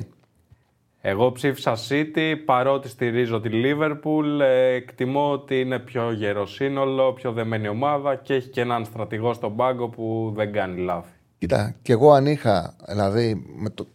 Αν έπρεπε να, να βάλω τα λεφτά μου κάπου με το ζόρι, θα τα βάζα City. Από εκεί και πέρα, αυτό που λέω, αυτό που ισχυρίζομαι είναι ότι δεν είναι τόσο βέβαιο όσο ήταν πέρσι. Δεν είναι τόσο εύκολο, τόσο σίγουρο, δεν είναι τόσο καλή City όπως ήταν την περσινή χρονιά. Ε... Και είναι η ένταση μου. δύο δέκα είκοσι δύο μηδέν πέντε τέσσερα τέσσερα τέσσερα το τηλεφωνικό μας κέντρο για όποιον θέλει να καλέσει να συζητήσουμε, να βγει στον αέρα. Έχουμε ακόμα δεκαπέντε δεκαέξι λεπτά εκπομπής. Έχουμε κάποιο φίλο? Όχι, δεν. Όχι, οπότε που καλέσει θα βγει κατευθείαν. Έχω όμως ένα λογοτεχνικό επώνυμο από το φίλο της εκπομπής, το Βλάση. Εννοείται, Πε, ρίχτω. Στα βράχια της καθημερινής αθλειότητας φυτρώνει μία επιθυμία. Στέκεται στο περιθώριο και καπνίζει τη σχιζοφρένεια της εποχής. Ωραίο. Ωραίος ο Βλάσης, τον ευχαριστούμε. Ψηλή ποιότητα τους ε, τηλεθεατές. Λίβερ Leverkusen για τίτλος, ο πενήντα ένα απόδοση ήταν δώρο για όσους το τίμησαν. Εντάξει, ασφαλώς όποιος είχε καταλάβει και ότι τι ομάδα είχε κάνει ο Αλόνσο και πήρε μια τέτοια απόδοση, δεδομένα τώρα μπορούν αυτή την απόδοση να την ε, αξιοποιήσουν. Είμαι περίεργος να δω πλάκα-πλάκα, να δω στα μακροχρόνια πόσο έχεις είναι αυτή την ώρα να πάρει το πρωτάθλημα η Leverkusen μακροχρόνια. Στην Πέτρια εξήντα πέντε, στη Γερμανία είναι ένα είκοσι πέντε η Bayern, στο επτά κόμμα πέντε η Leverkusen, στο έντεκα η Dortmund, στο δεκαεπτά η Λιψία, που όποιος έχασε τη Λιψία με την Bochum είναι, μπορεί να σε τελάνει το στοίχημα, δεν γίνεται, χάσανε δύο πέναλτι, ε, είναι απίστευτο. Για το Κάλενς που λέει ένας φίλος ότι οκ, okay, ο Κάλενς ότι μπορεί να πάρει θέση του Μουκουντή, ο Κάλενς ήρθε, ήταν επιλογή του προπονητή, με γεμάτα χρόνια ε, στην, ε, στο εμ ελ ες, βασικός στην Εθνική Περού. Έτσι και αλλιώς, παιδιά, είναι τόσα πολλά τα παιχνίδια που ο Κάλινς θα πάρει ένα πολύ μεγάλο έτσι, αριθμό αγώνων. Έτσι και αλλιώς, ο... όταν έχεις ουσιαστικά σε μια θέση τρεις στόπερ, γιατί είναι Βίντα, Μουκουντή, Κάλινς και Μίτογλου, και ο Κάλινς αυτή τη στιγμή θεωρείται τρίτος. Ο τρίτος στόπερ σε αυτή τη χρονιά που θα τρέξει η ΑΕΚ θα πάρει πάρα πολλά παιχνίδια. Πάμε στο φίλο. Χαίρετε. Ναι, μας έκλεισε. Α, έπεσε. Έπεσε η γραμμή του φίλου. Ρωτάει ένας φίλος εάν ήσουν προπονητής του Ολυμπιακού, αν θα έβαζες Μασούρα βασικό. Ε, ο Μασούρας είναι βασικός στον Ολυμπιακό. Έχει ταχύτητα, έχει να κάνει με το τι παίζει ο κάθε προπονητής. Δηλαδή, αυτή τη στιγμή που ο, ο Μαρτίνεθ ακολουθεί αυτή τη τακτική που θέλει, δύο κεντρικούς χαφ, Έσε και Αλεξανδρόπουλο, Έσε και Μεντί Καμαρά, το δίδυμο, και φέρνει δεξιά και αριστερά Φορτούνι και Ποντένσε, εσωτερικούς, στράικερ και έναν γρήγορο παίκτη ουσιαστικά να χτυπάει με τη ταχύτητά του το, το κεντρικό αμυντικό δίδυμο των αντιπάλων και να δίνει και χώρο για τον El Khambi. Δεδομένα, ο Μασούρας είναι ο καλύτερος σε αυτό το κομμάτι να το κάνει στον Ολυμπιακό. Το κάνει χωρίς μπάλα, το κάνει μόνιμα. Όταν έρθεις σε εκτέλεσης, ξέρει να έρχεται σε πολλές εκτελέσεις, ξέρει να πετυχαίνει μεγάλα γκολ, να κουράζει τις άμυνες. Ο Μασούρας το κάνει. Και γι' αυτό το λόγο παίρνει αυτή την ε, θέση. Φτιάξε μια μεικτή Super League με ό,τι έχουμε δει μέχρι τώρα. Ωραίο θέμα, θα το κάνω, φίλε μου. Θα το κάνω στις, στις προσεχές εκπομπές. Θα κάνω μια μεικτή εντεκάδα Super League.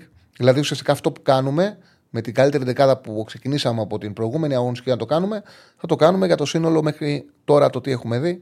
Ναι, έχει ενδιαφέρον, θα το κάνουμε.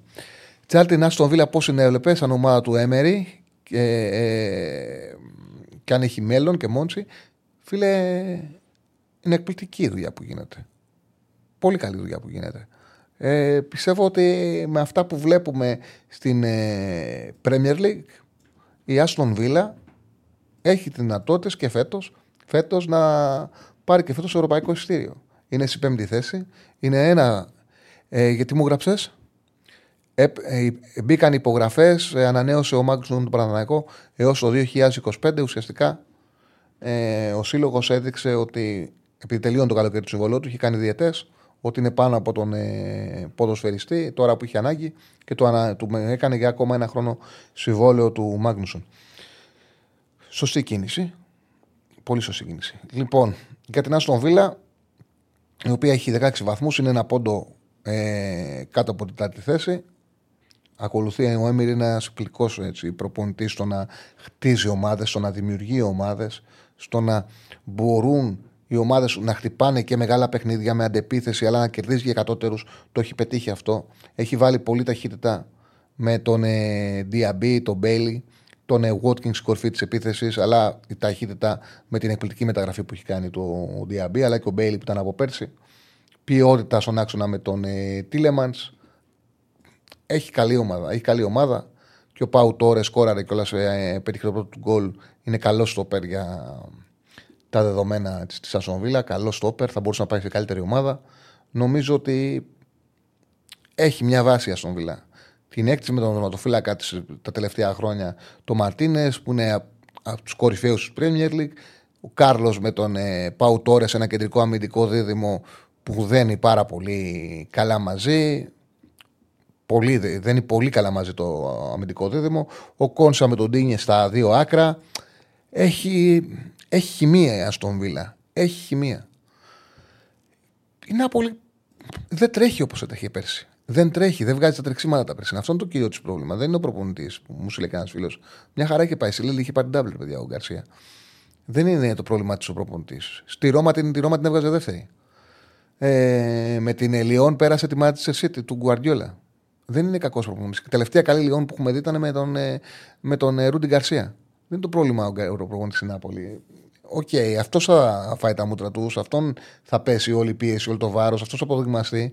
Γιατί έχουν, θυμούνται όλοι την περσινή Νάπολη, τους Παλέτη. Αλλά η αλήθεια είναι ότι δεν τρέχουν το ίδιο. Το λέω συνέχεια. Πήρε ομάδα από υπέρβαση. Από υπέρβαση. Δεν υπάρχει πιο δύσκολη αποστολή για να προπονητή να πάρει μια ομάδα που έχει πετύχει πράγματα που δεν έχει πετύχει σε όλη την ιστορία. Γιατί αυτό πετύχει η Νάπολη. Η Νάπολη έχει μόλις πάρει μόλις δύο πρωταθλήματα με τον Μαραντόνα. Και από τότε που φύγει ο Μαραντόνα δεν ξαναπάρει πρωτάθλημα. Και όχι μόνο πήρε πρωτάθλημα, το πήρε με ένα εμφατικό τρόπο. Έβαλε, πάτησε γκάζι και ξέφυγε από όλους. Ε... Λοιπόν, α, με έχεις ξαναρώτησει ο φίλος πώς αξιολογώ το Ρώσιο του Πανατολικού σε σχέση με τις άλλες ομάδες που κινδυνεύουν, που θα παίξουν για τον υποβιβασμό. Φίλε, δεν μπορώ να σου πω με βεβαιότητα. Γιατί ήταν πολύ κακός ο Πανατολικός. Αν βγάλουμε το μάτς με τον Όφι, που είναι. Που ήταν ένα παιχνίδι που πραγματικά αδικήθηκε το αποτέλεσμα και εκεί θα μπορούσε να το πάρει ο Σούρερ και να διεκδικήσει την, την παραμονή του στην ομάδα. Αν κέρδισε εκείνο το παιχνίδι που άξιζε να το πάρει, να μην είχε φύγει τώρα. Αλλά η εικόνα του Πανετολικού στα υπόλοιπα παιχνίδια ήταν, ήταν άθλια. Δηλαδή, κάποιος μπορεί να πει για τον Καπίνο ότι είναι καλό όνομα για μια ομάδα που κινδυνεύει και ήταν μια καλή μεταγραφή το καλοκαίρι. Παίζει άσχημα. Παίζει άσχημα. Ο Μπουζούκης. Είναι σε τεράστια πτώση η, η, η καριέρα του. Ο Χατζηθεοδωρίδης δεν έχει δείξει πράγματα, ρε παιδί μου, Φαινόταν ότι κάτι μπορεί να δώσει. Δεν, δεν φαίνεται ότι ούτε έχει βρει θέση ούτε ρόλο. Είναι ένα παιδί που παίζει back, ε, του αρέσει να παίζει extreme. Τώρα στον Πανατολικό που έχουν μια έμβια λύση, τον έβαλε ο Κτές ο Πετράκης αριστερό extreme. Δεν ξέρω, δεν έχω κατασαλάξει που μπορεί να φτάσει ο Πανατολικός. Αυτό που μπορώ να πω με βεβαιότητα είναι ότι είναι η χειρότερη ομάδα που έχουμε δει μέχρι τώρα στη Λίγκα. Δηλαδή, συνολικά, αν με ρωτήσεις κάποιος ποια είναι η χειρότερη ομάδα που έχουμε δει, είναι ο Πανατολικός. Βέβαια, είναι πάρα πολύ μεγάλη σεζόν. Πάρα πολύ μεγάλη σεζόν. Μην ξεχνάτε ότι αυτές οι ομάδες θα ξαναπάνε σε ένα πρωτάθλημα που θα δώσουν εκεί μάτς τα οποία θεωρητικά όλα μπορούν να τα πάρουν. Δηλαδή, πάνε οκτώ ομάδες στα play-out, δίνουν επτά παιχνίδια, βατά μάτς για να τα κερδίσεις. Οπότε, όποια ομάδα βρει ένα διάστημα φόρμα και πάρει συνεχόμενα παιχνίδια, μπορεί να σωθεί. Ο Μπουζούκης γιατί έχει πέσει, εγώ το είχα πει, τέλος πάντων, ε, ο Μπουζούκης δεν βελτίωσε το, δεν, τα ανοίγματά του, τα τρεξίματά του, δεν ε, αν, ε, τρέχει και είναι στον ίδιο χώρο. Το ποδόσφαιρο εγώ έχει γίνει δύσκολο. Δεν μπορεί άμα είσαι, αν δεν έχεις ύψος, να μην έχεις μέτρα. Αν δεν έχεις ύψος πρέπει να έχεις μέτρα. Δεν γίνεται να σε... Να, μην, να σε βραχείς όμως και αργός. Δεν μπορεί να κάνεις καριέρα. Έχει αλλάξει το άθλημα.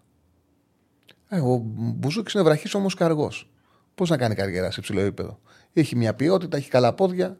Μετά σου πέφτει η ψυχολογία. Ενώ θυμάσαι τι μεγάλη μεταβίβαση είχε, τι εκτελέσεις είχε, το χάσε και αυτό. Έχει φτάσει σε ένα σημείο που τον είχαν μάθει τον Μπουζούκη και τον πρεσάρανε και με τον πρεσάρανε του πέραν την μπάλα. Είχε εύκολη απώλεια κατοχής. Δεν εξελίχθηκε ο Μπουζούκης για τον. Ε, Πια ένα μήνυμα μου είχε έρθει αρκετές φορές και πήγαν και το ξέχασα. Για κατέβα λίγο τα μηνύματα να δω κάτι. Η Ίντερ φέτος ε, δεν περίμενα με τίποτα. Με τίποτα. Έγα το Βέρμπιτζ αρκετή συνέχεια μήνυμα. Δεν περίμενα με τίποτα η Ίντερ να χάσει από την Πολόνια, να μην κερδίσει την Πολόνια. Το δύο μηδέν έγινε δύο δύο. Μου δείχνει μια σοβαρότητα. Αν κέρδιζε την Πολόνια θα κλείνε πρώτη έστω και ισοβαθμία ε, σε αυτό το κύκλο αγώνων και πούλησε δύο σημαντικούς βαθμούς. Δεν ξέρω. Με τις λακίες έχασε τα πρόπερ στο πρωτάθλημα. Δεν ξέρω πώς επαναλάβει.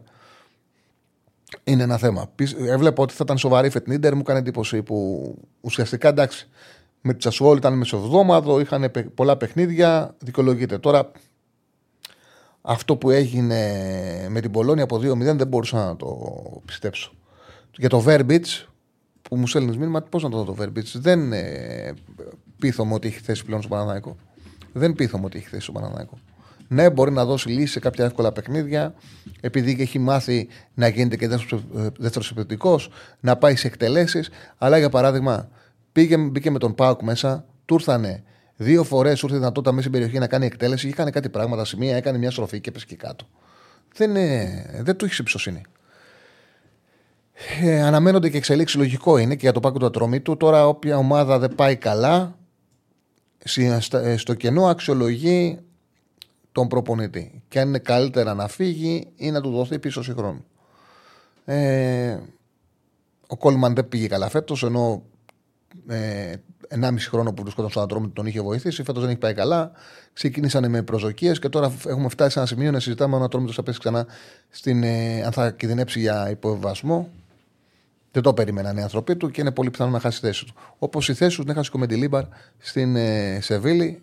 Το είχα πει ότι μπορεί να έχει πάρει το Europa, αλλά επειδή δεν έχει όνομα, αν δεν στην διακοπή δεν, είναι, δεν καταφέρει να μαζέψει, να πάρει τους βαθμούς που του είχαν πει, του είχαν πει ουσιαστικά να πάρει τους επτά πόντους που πήρε και έπρεπε να κερδίσει το μάτσο Σάββατο που έμεινε στο δύο δύο, δεν το κέρδισε με τη Βαγεκάνο. Αν το κέρδιζε θα έμεινε, δεν το κέρδισε, έχασε τη δουλειά του. Εντάξει, έτσι είναι τα πράγματα. Λοιπόν. Πήγαμε παραπέντε, πάμε... Ναι, πάμε να δώσουμε το στοίχημα. Από Β' Ισπανίας είναι δύο παιχνίδια, να ανοίξω την πι τριακόσια εξήντα πέντε, να δώσω και τις αποδόσεις. Λοιπόν, στις οκτώ η Έλτσε υποδέχεται την Ανδόρα. Η Έλτσε με την Εσπανιόλ που θα δώσουμε συνέχεια, που θα είναι το επόμενο παιχνίδι που θα μιλήσουμε. Η Εσπανιόλ έχει το μεγαλύτερο μπάτζετ στην κατηγορία.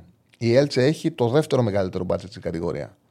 Παρ' όλα αυτά, το ξεκίνημα της Έλτσε είναι πάρα πολύ προβληματικό, πάρα πολύ κακό. Ε, είναι δέκατη ένατη σε ένα πρωτάθλημα είκοσι δύο ομάδων. Βέβαια, υπάρχουν παιχνίδια στα οποία έπαιξε πολύ καλύτερα από ό,τι δείχνει το αποτέλεσμά της. Το σημερινό, ο, το σημερινό παιχνίδι είναι ένας τελικός για τον έφυγε ένα Αργεντίνο προπονητή, λέγεται Μπεκασέτε. Ουσιαστικά είναι το μάτσο που θα κρίνει αν θα συνεχίσει ή όχι. Υποδέχεται την Ανδόρα, στα μέτρα της είναι, πρέπει να το κερδίσει. Όσοι βλέπουν Β' Ισπανίας, έτσι που μίλησε κιόλας, λέμε τακτικά, θεωρούν ότι είναι must win το παιχνίδι, ότι είναι για να το πάρει, δεν έχουν σχέση τα δύο ρόστερ. Μιλάμε για το δεύτερο πιο ακριβό ρόστερ της κατηγορίας που ουσιαστικά στο ξεκίνημα ο στόχος ήταν η άνοδος και τώρα βρίσκονται δεκαεννιά. Περιμένουν να το κερδίσουν. Αυτό τους βλέπουν και οι τιμές που από το δύο μηδέν πέντε ο Άσος τώρα, όταν το έδωσα ήταν στο δύο, ε, ενώ ήταν σε, σε διαρκή πτώση, αυτή τη στιγμή είναι στον ογδόντα πέντε ο Άσος. Η Σέλτσε είναι ε, πτωτικός. Και με διαφορά το μεγαλύτερο μπάτζετ της κατηγορίας είναι η Εσπανιόλ. Ε, να καταλάβετε, το δεύτερο μπάτζετ είναι της Σέλτσε που είναι κοντά στο μισό. Η Εσπανιόλ έχει φτιαχτεί για να ανέβει ξανά απευθείας. Δηλαδή ε, δεν επιτρέπεται κιόλας που έπεσε. Έχει ευθύνη και ο Μαρτίνες αυτό. Ήταν η μεγάλη διάρκεια της περσινής σεζόν. Προέρχεται από δύο συνεχομένες νίκες εύκολες που την έφεραν οι Εσπανιόλ στην πρώτη θέση. Αν περάσει με διπλό από τη δεύτερη ομάδα της Villarreal, ξαναπατάς στην ε, πρώτη θέση. Στο εντάξει Villarreal, ε, η δεύτερη ομάδα της Villarreal παίζει πάρα πολύ ποιοτικό ποδόσφαιρο. Έχει μετράει έξι συνεχόμενα γκολ-γκολ και από τα εννιά παιχνίδια τα πέντε τα έχει φέρει over τρία κόμμα πέντε. Παίζει ανοιχτά. Δεν έχουν λόγο να παίζουν τώρα. Είναι παίκτες οι οποίοι θέλουν να δείξουν και μια λογική, να δείξουν ότι μπορούν να βοηθήσουν πρώτη ομάδα και παίζουν πολύ ανοιχτά. Οπότε μια ομάδα ποιοτική όπως η Ισπανιόλ έχει μείνει ο Braithwaite για να καταλάβετε. Έχει τον ε, Γκόμες και τον Καμπρέρα αμυντικό δίδυμο. Έχουν κρατήσει παίκτες από την ε, περσινή ομάδα που είναι για πρώτη κατηγορία. Έχουν πολλούς παίκτες πριμέρας. Η Εσπανιόλ στο ένα εβδομήντα πέντε ήταν το διπλό και αυτό πτωτικό είναι τώρα στο ένα εβδομήντα που το βλέπω. Αυτό είναι το παρόλο για σήμερα. Σε οκτώ παίζει η Έλτσε με την Ανδόρα με ένα ογδόντα πέντε τον Άσο τώρα σε πτώση και σε πτώση και το διπλό της Εσπανιόλ έχουν πάρει παιχνίδι. Τώρα δίνεται στο ένα εβδομήντα. Είναι χαλαρές αυτές οι εκπομπές. Θα προσπαθήσουμε να βάζουμε και πράγματα να σας κρατήσουμε το ενδιαφέρον. Χρειαζόμαστε την στήριξή σας, χρειαζόμαστε τη συμμετοχή σας για να βγουν αυτές οι δύο εβδομάδες που κοιτάζοντας το πρόγραμμα στην αρχή της σεζόν αυτό που σκεφτήκαμε, αυτό που, αυτό που σκεφτόμουν κοιτάζοντας το πρόγραμμα είναι πώς θα βγει όλη αυτή η διάρκεια ε, μετά την πρώτη μέρα των εκλογών μέχρι να επιστρέψουμε σε δράση. Ασφαλώς έρχεται και την Παρασκευή η Εθνική. Στον προηγούμενο κύκλο αγώνων είχε κάνει και τις τρέλες ο Πογέτ που μπορεί να μας εκνεύρισε, όμως έφερε συζητήσεις. Τώρα οι κλήσεις του πάνω κάτω ήταν κανονικές, οπότε δεν προσφέρονται και για κουβέντα. Καμιά φορά ένα λάθος βοηθάτε τις εκπομπές. Αυτή είναι η πραγματικότητα. Τέλος πάντων, ε, έχουμε φτιάξει όλο αυτό το διάστημα ένα κοινό και σας ευχαριστώ πολύ για αυτό. Νομίζω ότι πρέπει να κρατηθούμε έτσι, να, να κάνουμε ωραίες κουβέντες ε, αυτό το διάστημα. Ψεύω ότι και θα τις ευχαριστείτε αυτές τις εκπομπές και θα τις ευχαριστώ και εγώ γιατί όταν δεν σε περιορίζει κιόλας και το πλαίσιο είναι πιο εύκολο να ε, βάλεις και άλλα ωραία θέματα μέσα.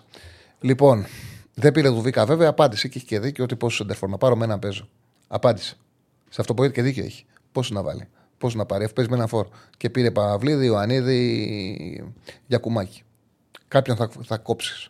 Λοιπόν, αυτά. Ακολουθεί ο Ραγκάτσι. Δεν χρειάζεται να κάνετε κάτι. Περιμένετε, θα μπείτε κατευθείαν στο stream του Ραγκάτσι. Από μένα, καλό σας βράδυ. Τα ξαναλέμε αύριο στην ώρα μας στις πέντε.